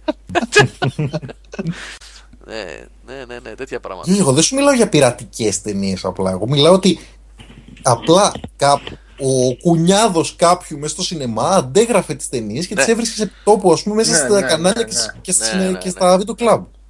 Είναι αδιανόητο το πόσες ταινίες είδα στην τηλεόραση πριν τις δω στο σινεμά καν. Ναι, ναι, τα κάναν αυτά. Και ο, ο Λόμι λέει μέχρι δώδεκα ήταν soft, μετά λέει ξαφνικά έβλεπες παλαμάκια. ε, ο Χρόνης που αναφέρει τώρα το αρ τι ελ, το αρ τι ελ είχε μόνο τσοντοκωμωδίες. Δεν ναι, ναι, ποτέ και δεν έβαζε hardcore. Και τούτη φρούτη. Ναι, ναι, πολύ σου. Τούτη και τσοντοκωμωδίες στα χωράφια με βουκολικά και τέτοια. Δεν έπαιζε hardcore, παιδιά, εκεί πέρα. Σατένα έβαζε. Και αυτό. Σατάινς. Whatever, ρε φίλε. Ωραίο το Σατάινς. Λοιπόν, Σατάινς, ναι. Λοιπόν, τούτη φρούτη και τέτοιο, ναι. Και κωμωδίες. Δεν έπαιζε να. Αυτά τότε τα πιάναμε με την κανονική κεραία, δεν θυμάμαι. Πώς πιάναμε. Φίλε, αυτά, αυτά τα πιάναμε τζάμι εμείς εδώ πέρα. Πιάναμε εδώ και τα Σκοπιανά, προ-διάρρησης της Γιουγκοσλαβίας. Και ένα-δύο αλβανικά πιάναμε εμείς εδώ πέρα που έδειχναν όλη μέρα μπάλα. Επί Χότζα ήταν αυτά. Mm-hmm. Και πυραμή Ζαλία. Ωραίες εποχές. Ωραίες εποχές. Ναι. Ούτε κινητά ούτε ίντερνετ. Όχι παιδιά, ούτε κινητά ούτε ίντερνετ. Ναι, ναι. Δυστυχώς αυτό που το λέγαμε την άλλη φορά, ένα-δύο πράγματα, ειλικρινά παιδιά, δεν υπάρχει κανένας τρόπος να, το εξηγ... να τα εξηγήσεις. Να εξηγήσεις δηλαδή ποιο ήταν το mentality, έτσι, η ψυχολογία του τότε και η σημερινή. Δεν έπαιζε, παιδιά, αυτό το πράγμα. Γι' αυτό ναι. έκανα και αυτό τον πρόλογο, παιδιά, στο τα παιχνίδια που δεν έπαιξε και στα παιχνίδια που έπαιξα. Κοιτάξτε τη φωτογραφία που βάλε ο Άλεξ Σουβλατζίδικο. Σουβλεϊμάνο μεγαλομπεκρής. Υπάρχει αυτό, όντως? Έλα. Ναι, ναι. Όπως και τα Eurobank, τα έχεις δει? Πώς τα? Eurobank. Δεν τα ξέρεις. Όχι. Eurobank. Eurobank, ναι. Τώρα που ήμουν στο Ηράκλειο. Συστημικό είναι. Συστημικό φιλαράκι. Τώρα που ήμουν στο Ηράκλειο το πέτυχα κιόλας. Κάτσε να δες εδώ. Έχει λογότυπο. Ναι, ναι. Τι είναι αυτό το επικό, ρε, Eurobank? Και έχει και το λογότυπο με τα πυρούνια. Κανονικά. Αθηναϊκός είναι ο γύρος, τόσο μικρός, τι θα είναι. Τι θα είναι, ρε φίλε. Αυτό είναι σουβλάκι καλαμάκι, ρε. Αυτό είναι καλαμάκι. Τρως μόνος σου, ρε. Αυτό το τρως μόνος. Έχει στο εγάλαιο, λέει ο Γιάννης, ο Τιζίρο. Έχει στο εγάλαιο. Πού έχει ρίσει, Γιάννη, δεν το έχω δει αυτό. Αυτό στον Πρασά στη Θεσσαλονίκη και στο Μάκη δεν το έχουν ούτε για προθέρμανση, ρε. Έκλεισε. Έκλεισε. Δεν, ε, δεν το αφήσανε, πώς το λένε, δεν είχε λεφτά να δώσει. Νόμιζα η εκπομπή έκλεισε. Ε? Νόμιζα η εκπομπή έκλεισε. Όχι, όχι εκπομπή, το σουβλατζίδικο. Τώρα που λέμε έκλεισε αυτό, Γιάννη, ε, εσύ που είσαι από Εγάλεο, το είδα προχτές και συγκλονίστηκα. Έκλεισε το γωνιακό το πενήντα χρόνων μαγαζί με τους λουκουμάδες, το πιο διάσημο στην Αττική. Και τώρα έχει γίνει ένα... cool in στέκι για φραπέ και hanging around. Αυτό που ήταν κάτω στην Ομόνια. Στην Ιερά Οδό, όχι στην Ιερά Οδό. Είχε και οι εφημερίδες γράφανε για αυτούς τους λουκουμάδες. Α, το ξέρουν πολλά παιδιά, και ο Τσατσέν και ο Σπάρταν City. Όχι, έχει μετακομίσει. Πού αν, πού πήγε ρε παιδιά? Σε μεγαλύτερο μαγαζί θα πήγε. Έκλεισε, ότι έκλεισε εκεί που ήταν έκλεισε, πενήντα χρόνια ήτανε. Ε, με τον πατέρα μου πήγαινα όταν ήμουν μικρός εγώ και τρώγαμε εκεί. Κλασικούς λουκουμάδες, όχι ντόνατ, λουκουμάδες. Λουκουμάδες, λουκουμάδες τους, κανονικούς, ε, αυτούς με το μέλι κτλ. Αλλά άλλο πράγμα. Λου, λουκμαδέλια που τα λέμε εδώ. Λαγίτες τα λέμε εμείς, παιδιά, εδώ πάνω. Στην Ιερά Οδό, δίπλα από το Σεραϊκό, όχι διπλά απέναντι από το Σεραϊκό. Ο Μάκης τον έκλεισε, ναι. Καλά, εμένα μια φορά δεν μου άρεσαν και πάρα ναι, πολύ όλα αυτά τα γυράδικα εκεί στην Τούμπα, πάντως, να πω την αλήθεια. Τα βρήκα λίγο βαριά για τα γούστα μου.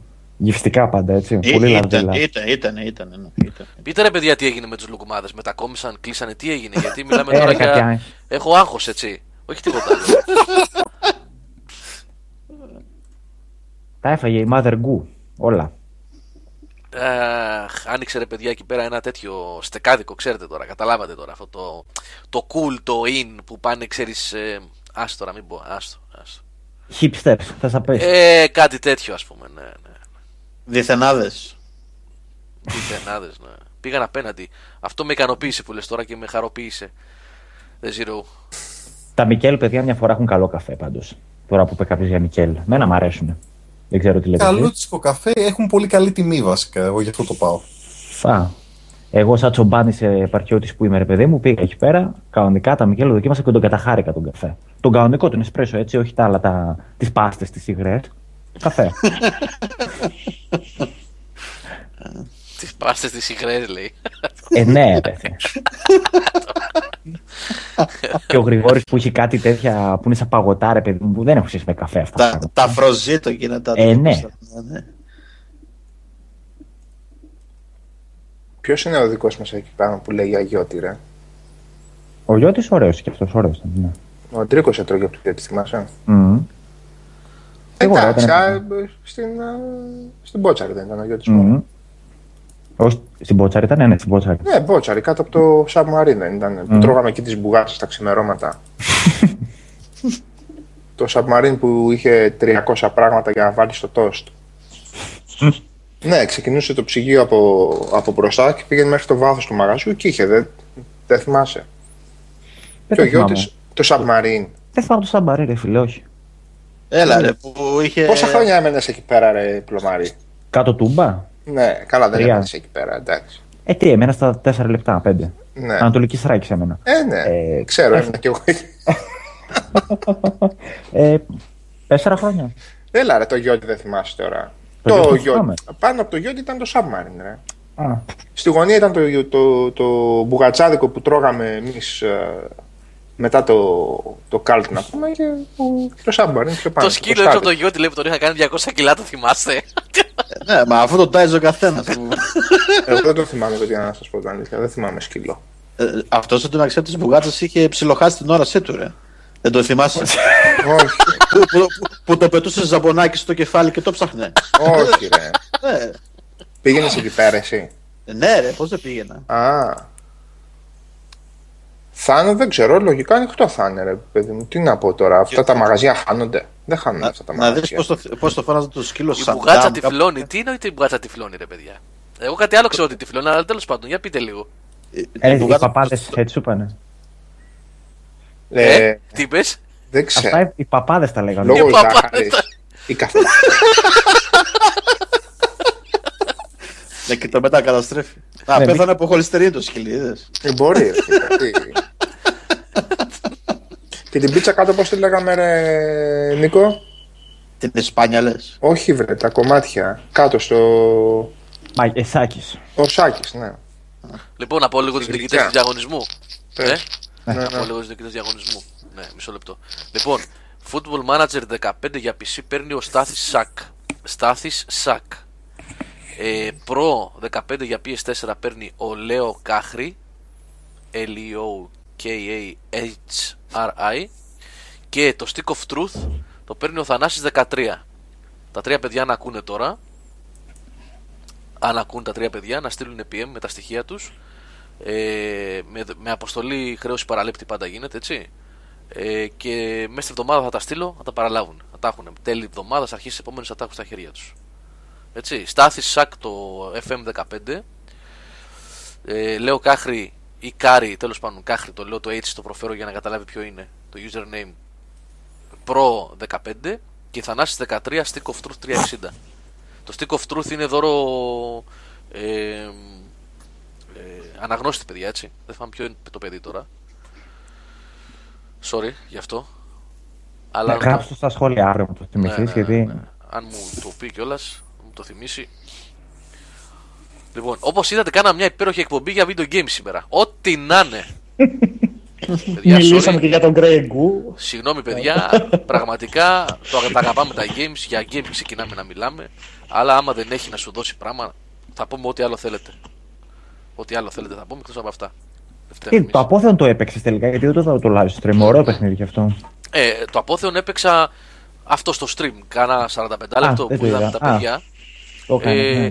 Είπα λίγο πριν ότι είναι σε στυλ Guacamelee, σε στυλ Outland, mm. ε, λογικής Metroidvania, ε, με two D side-scrolling action παιχνίδι, με εικαστικό πολύ ωραίο. Mm, Πάρα ένα δεκαόρο, έτσι είναι, μεγάλο. Πόσο είναι? Νομίζω κάνα δεκάωρο κρατάει. Είναι δεκάωρο, ε. Πρέπει να είναι μεγάλο, ναι. Κάτι από reviews που είδα, εντάξει, γιατί και εγώ δεν το έπαιξα ακόμα όλο. Ναι. Είναι αρκετά μεγάλο.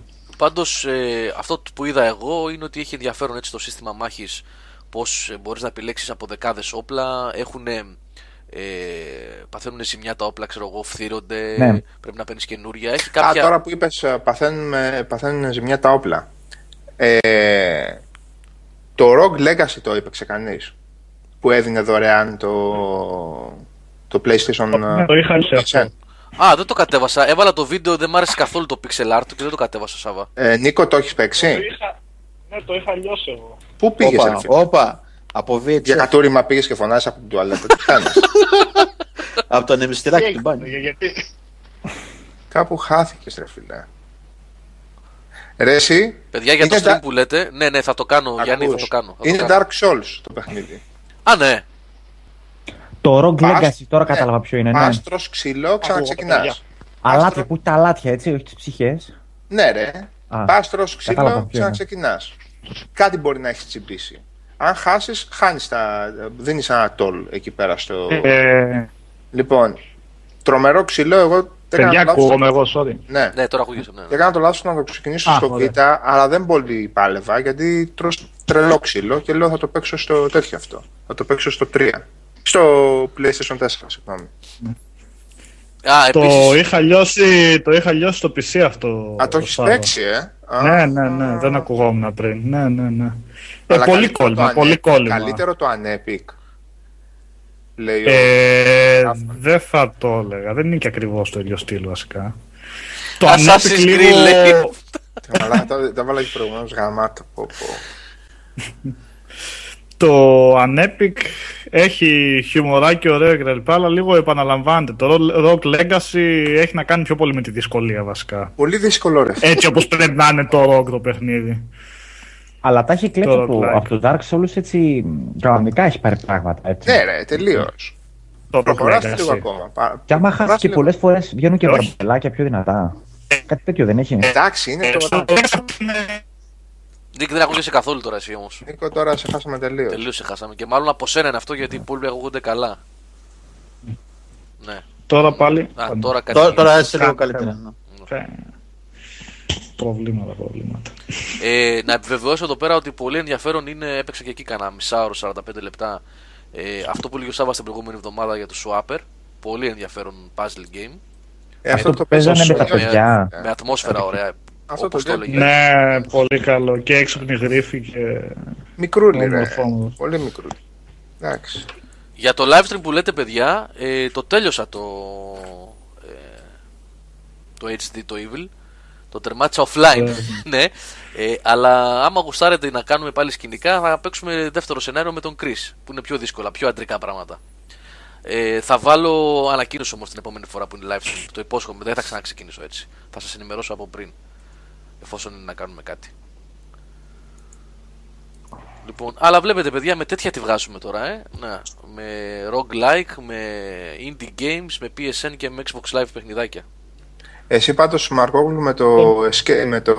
παιδιά, είναι και escapist και escapist. Και τα δύο. Α, ναι, και τα δύο, σωστά είναι. Να ξέρετε, ναι. Ναι. Λοιπόν, Ε, το Escapist θα το, θα το γουστάρεις εσύ σίγουρα. Δεν δεν είχα παίξει την ε, Early Access παλιότερα και δεν δε μου έκανε καθόλου. Α, δεν σου έκανε. Ναι. Αλλά ίσως έχουν αλλάξει και πράγματα, γιατί μερικές φορές προ... ναι, προσθέτουν ναι, πολλά ναι. Στη τελικαίωση. Όταν το έπαιζα, όταν... Οπα.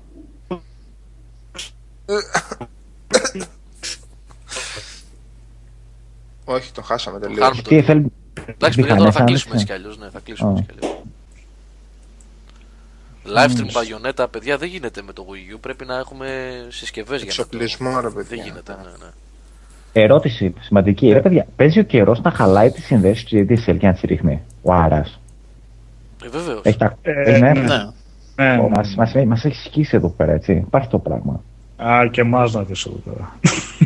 Sniper Elite δύο, ποιος είχε κάνει review, ρε παιδιά, Νικόλας είχες κάνει? Ε, εγώ, εγώ, ναι. Τι λέει, γιατί ο Άγγελος λέει να το πάρει, λέει που είναι τσάμπα στο live. Καλά τσάμπα είναι, Άγγελε. Καλά, με είναι τσάμπα, ναι, εννοείται. Και αξίζει, αξίζει, καλό, καλό είναι, καλούτσικο. Έχει την κάμερα εκείνη την... Την, ναι, τα, τα X-rays που δείχνει, yeah. Που είναι εφετζίδη και έτσι καλή. Άμα είναι τσάμπα, εννοείται, εννοείται. Γιατί είχαμε... Α, κάτσε. Α, ναι, ρε, αυτό το δεκαπέντε μέρο είναι. Είναι τώρα τσάμπα αυτό. Ναι, θα ήθελα ναι. να το δω κι εγώ αυτό, δεν το είχα αυτή δει. Αυτή ανά δεκαπέντε μέρο είναι. Στο... Αυτό είναι για το τριακόσια εξήντα, έτσι πάντα μιλάμε. Για το τριακόσια εξήντα. τριακόσια εξήντα ναι. Δεν υπάρχει στο τέσσερα αυτό. Ναι. Ωραίο, ωραίο ήταν αυτό. Ναι, το είχα κάνει. Ναι, άμα το βγάζουν αυτά στο αμερικάνικο το πι ες είναι αυτά τα flash, τα flash sales. Δεν ξέρω αν τα έχετε δει καμιά φορά. Τι που είναι. Βγάζει για μία μέρα, ξέρω εγώ, κάτι Σαββατοκύριακα, κάτι δεκάδες τίτλους, ας πούμε, με κάτι τρελές εκπτώσεις. Στο ευρωπαϊκό, τίποτα. Τίποτα, ε. Τίποτα. Καλά, όχι ότι δεν βγάζει γενικά καλές προσφορές στο πι ες εν. Γενικά βγάζει, ρε παιδί μου. Η αλήθεια είναι αυτή, ότι επειδή έχουμε μάθει να είμαστε λίγο αχόρταγοι, έχω γεμίσει παιχνίδια τα οποία δεν έχω αγγίξει ακόμα. Οκ. Okay. Αλλά mm. ιδίως αυτές στο αμερικάνικο κάνουν κάτι τρελά. Ξέρω εγώ, σου λέει για δώδεκα ώρες με ένα δολάριο αυτή η τίτλη. Ξέρω εγώ. Τρέχεις να ψωνίζεις από το Google Play, να πούμε. Ε... Λοιπόν, Γιάννη, The Zero, Γιάννη, σωστά θυμάμαι το όνομά σου. Ελπίζω να μην σε λέω λάθος τόση ώρα. Να σου βάλω ο Μιχάλης το link για το Life is Strange. Το έχει κάνει ο Σκουλουδάκης, το πρώτο επεισόδιο. Ο Σκουλού για να λάβει τα επεισόδια αυτές τις μέρες. Απλά. Ε, ναι, έβγαλε, ναι, ναι, έβγαλε το Life is Strange. Όλα πάνω του. Ναι. Για το Lords of the Fallen τι, έξω, τι έκτοση υπάρχει. Ε, παιδιά, αν το βρείτε γύρω στο τριάντα και κάτι, νομίζω ότι είναι λογική τιμή για αυτό το παιχνίδι. Διαβάστε και το review. Είναι, είπαμε, καλό παιχνίδι είναι. Ε, mm. Είναι λίγο κλόουν λογική Dark Souls, αλλά. Το φτωχό συγγενή. Ναι, είναι της προκοπής. Εντάξει, δεν είναι κακό. Αλλή μόνο.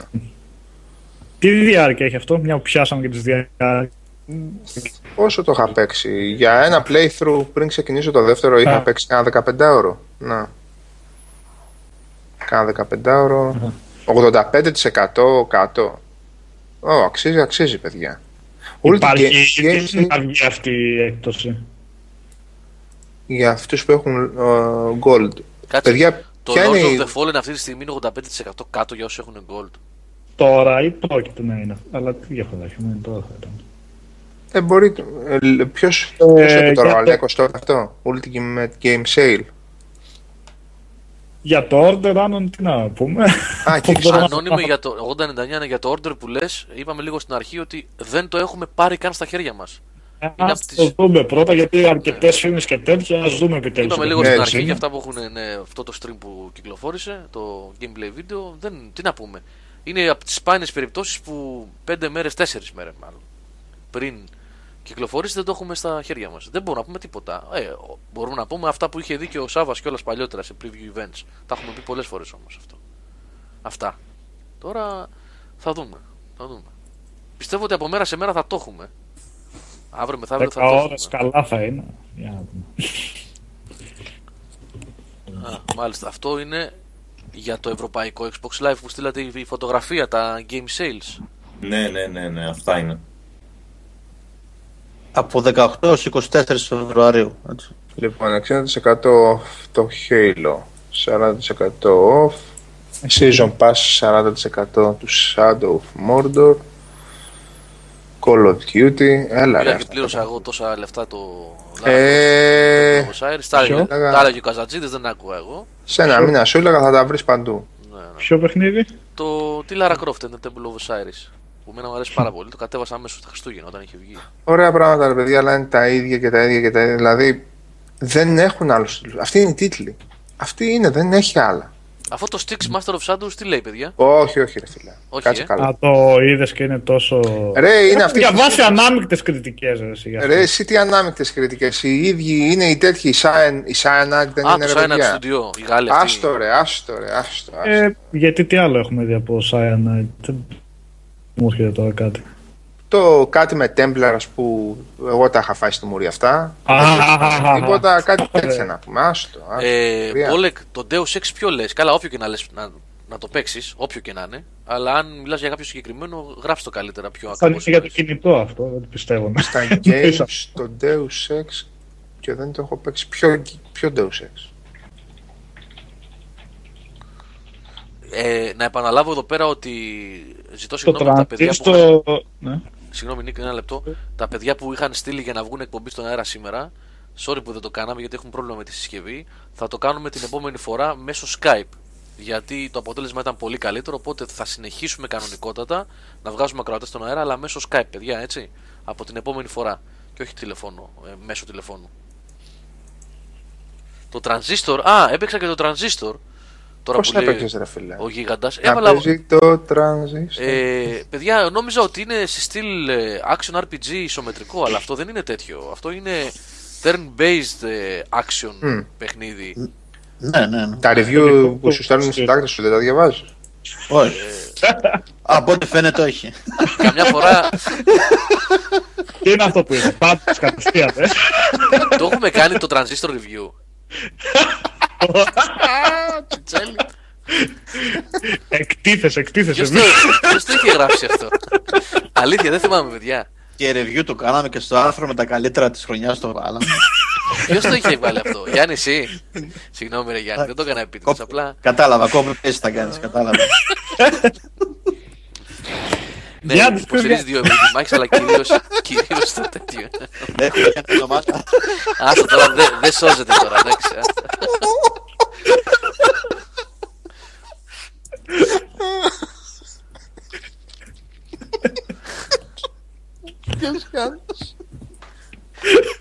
Θα κάνουμε και καινούργια νόητα, τα review που δεν διάβασα.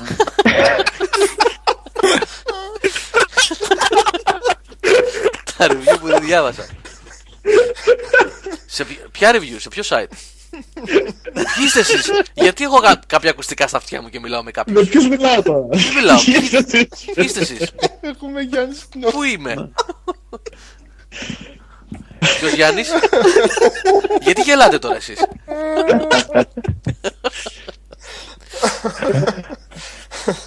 Το έχετε βάλει εσείς έτσι αμέτου Μουχαμέτου που λένε σε κάθε εκπομπή στο τέλος να κάνουμε να λιώνουμε στο γέλιο, έτσι? Ε, όχι, ήταν ωραίο αυτό ρε φίλε. Πολύ ωραίο. Το review δεν έπαιξα. Εγώ να ξέρετε παιδιά, ό,τι δημοσιευτεί το έχω στο μυαλό μου τις επόμενες δύο μέρες. Για τις επόμενες δύο μέρες. Μετά διαγράφεται. Μετά διαγράφεται γιατί ξέρετε. Είναι, εγώ, είναι είμαι, buffer, ναι. εγώ είμαι γεννηθής. Όχι, δεν είναι θέμα buffer, Γιάννη, άκου να δεις, άκου να δεις. Είμαι γεννηθής το χίλια εννιακόσια εβδομήντα τρία, τότε δεν είχαμε gigabyte. Είμαι, είμαι, με, κιλομπάιτ, είμαι ναι. με κιλομπάιτς ακόμα. Για να βάλω νέα πράγματα πρέπει να διώξω από τα παλιά, κατάλαβες, δεν χωράει. Δεν χωράει πολύ είχε, πράγμα. Είχες μείνει στη δήλωση του Bill Gates που λέγει ότι πεντακόσια δώδεκα κιλομπάιτ θα φτάνουν για πάντα. Ναι, έτσι αυτό, έχω μείνει εκεί. Έμεινες εκεί πέρα, ναι. Έχει πει τέτοιο Θεός, δεν το θυμάμαι αυτό. Ναι, ναι, ναι, το έχει πει. Βε, βέβαια ήταν ένα κομμάτι από μια ομιλία του που εννοούσε κάτι διαφορετικό. Ε, καλά, φάνω. Ναι. Απλά έχει μείνει αυτή η στοιχομυθία έτσι. Λοιπόν, ε... δεν ξέρω τι reviews έχουμε για αύριο. Θα δούμε. Τι θα μου στείλουν τα παιδιά. Ποια παιδιά τα γράψαν. Και δεν ξέρω ποιοι έχουν αναλάβει κείμενα να γράψουν. Δεν ξέρω τώρα τι. Θα δούμε. Δεν θα το πάρεις τον Grey αύριο. Εμπάργκο. Προσωπικό. Επειδή δεν μιλήσεις. να, να τα γράψω το, το review και μετά μην θυμάσαι ποιος το έγραψε. fifty Shades of Embargo. Τώρα πραγματικά παιδιά να σας πω χωρίς πλάκα. Έχουμε ανεβάσει review και στο Transistor. Τώρα σοβαρά. Έχουμε ανεβάσει review και στο Transistor. Να το. Ο Κώστας το βάλε το link. Για τον λόγο του αληθές. Λοιπόν, πάτησα το link τώρα. Photoshop, Photoshop. Αποκλείεται. Link σε άλλο site είναι αυτό που μου δώσατε. Δεν μπορεί δηλαδή. Μην το θυμάμαι εγώ αυτό.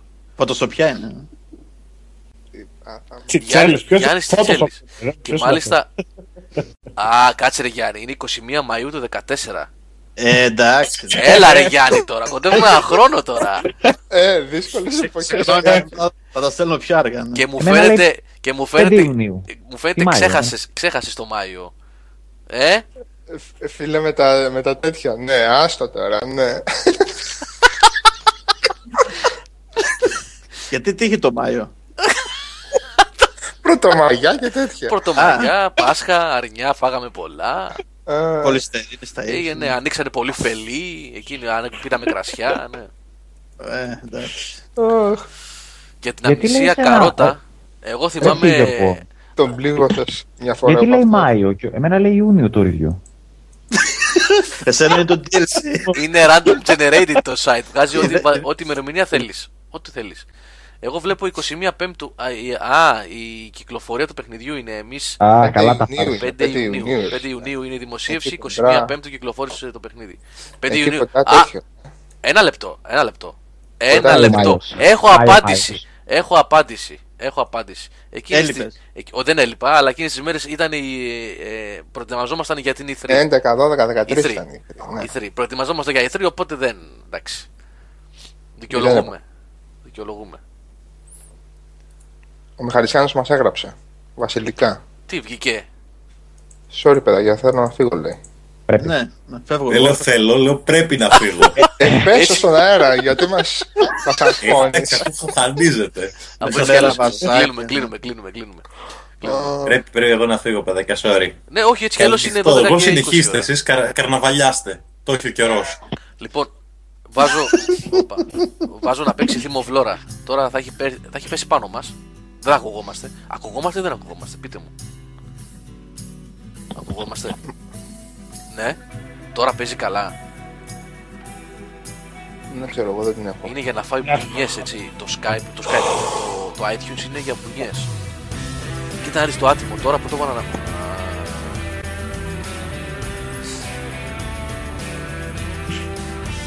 Ακουγόμαστε εμείς ή ακούγεται η μουσική? Για μπουνιές είναι, ναι, είναι για μπουνιές δεν συντάφαλτα. Εμείς ακουγόμαστε. Ναι, γιατί τόση ώρα θα μπορούσα να είχαμε χάλει κανονικά. Ε, εντάξει μωρέ, okay. Τέλος πάντων, θα φάει, θα φάει shoot το iTunes. Να ακούστηκαν καθαρά αυτά που ήταν να ακούσουν, αγαπητέ. Τα ντοκουμέντα θα είναι χωρίς παραμορφώσεις και χωρίς ηχητικές τέτοιες. Ποια εννοείς, ποια ντοκουμέντα? Κανόνισα τα κόψεις από αυτά, έτσι. Yeah. Το θυμάσαι τι review ανεβαίνει και για πράγματα. Και ποιος Γιάννης και ποιος Κώστας. Η εκπομπή αυτή δεν έχει ηχογραφηθεί και έχει, είχε πρόβλημα. Είχε πρόβλημα, ναι. Ναι, ναι. Δεν γράφτηκε. Α, ναι. Α, όχι, ρε, πότε... Πλάκα κάνω, ρε. Μια χαρά είναι. Ανέβει αύριο. Λοιπόν, άντε κλείνουμε. Φιλάκια, καλό βράδυ. Καλά κουράγια. Κάνα μας και event θα κάνουμε. Ναι, θα ντυθούμε σειρανόντε πρεζεράκι. Εγώ σκέφτομαι να ντυθώ Harley Quinn φέτος. Άμα το καταφέρω. Θέλουμε φωτογραφίες, ε. Ε, καλά εννοείται. Ε, εντάξει, okay. εγώ, εγώ θα φάω κάτι χαλασμένα σαλάμια στο ψυγείο για να με πάει σε παρτίνα και να είμαι μες στο κλίμα.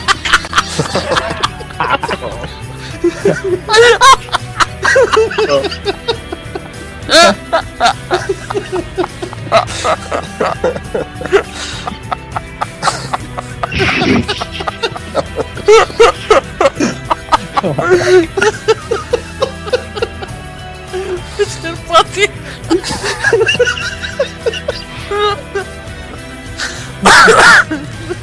Είμαστε live ακόμα, το ξέρεις. Ναι, ακόμα. Παλέ χαλασμένα. Και αν το ξέρεις ότι είμαστε live και το είπες αυτό ή έτσι το είπα. Ποιος Γιάννης?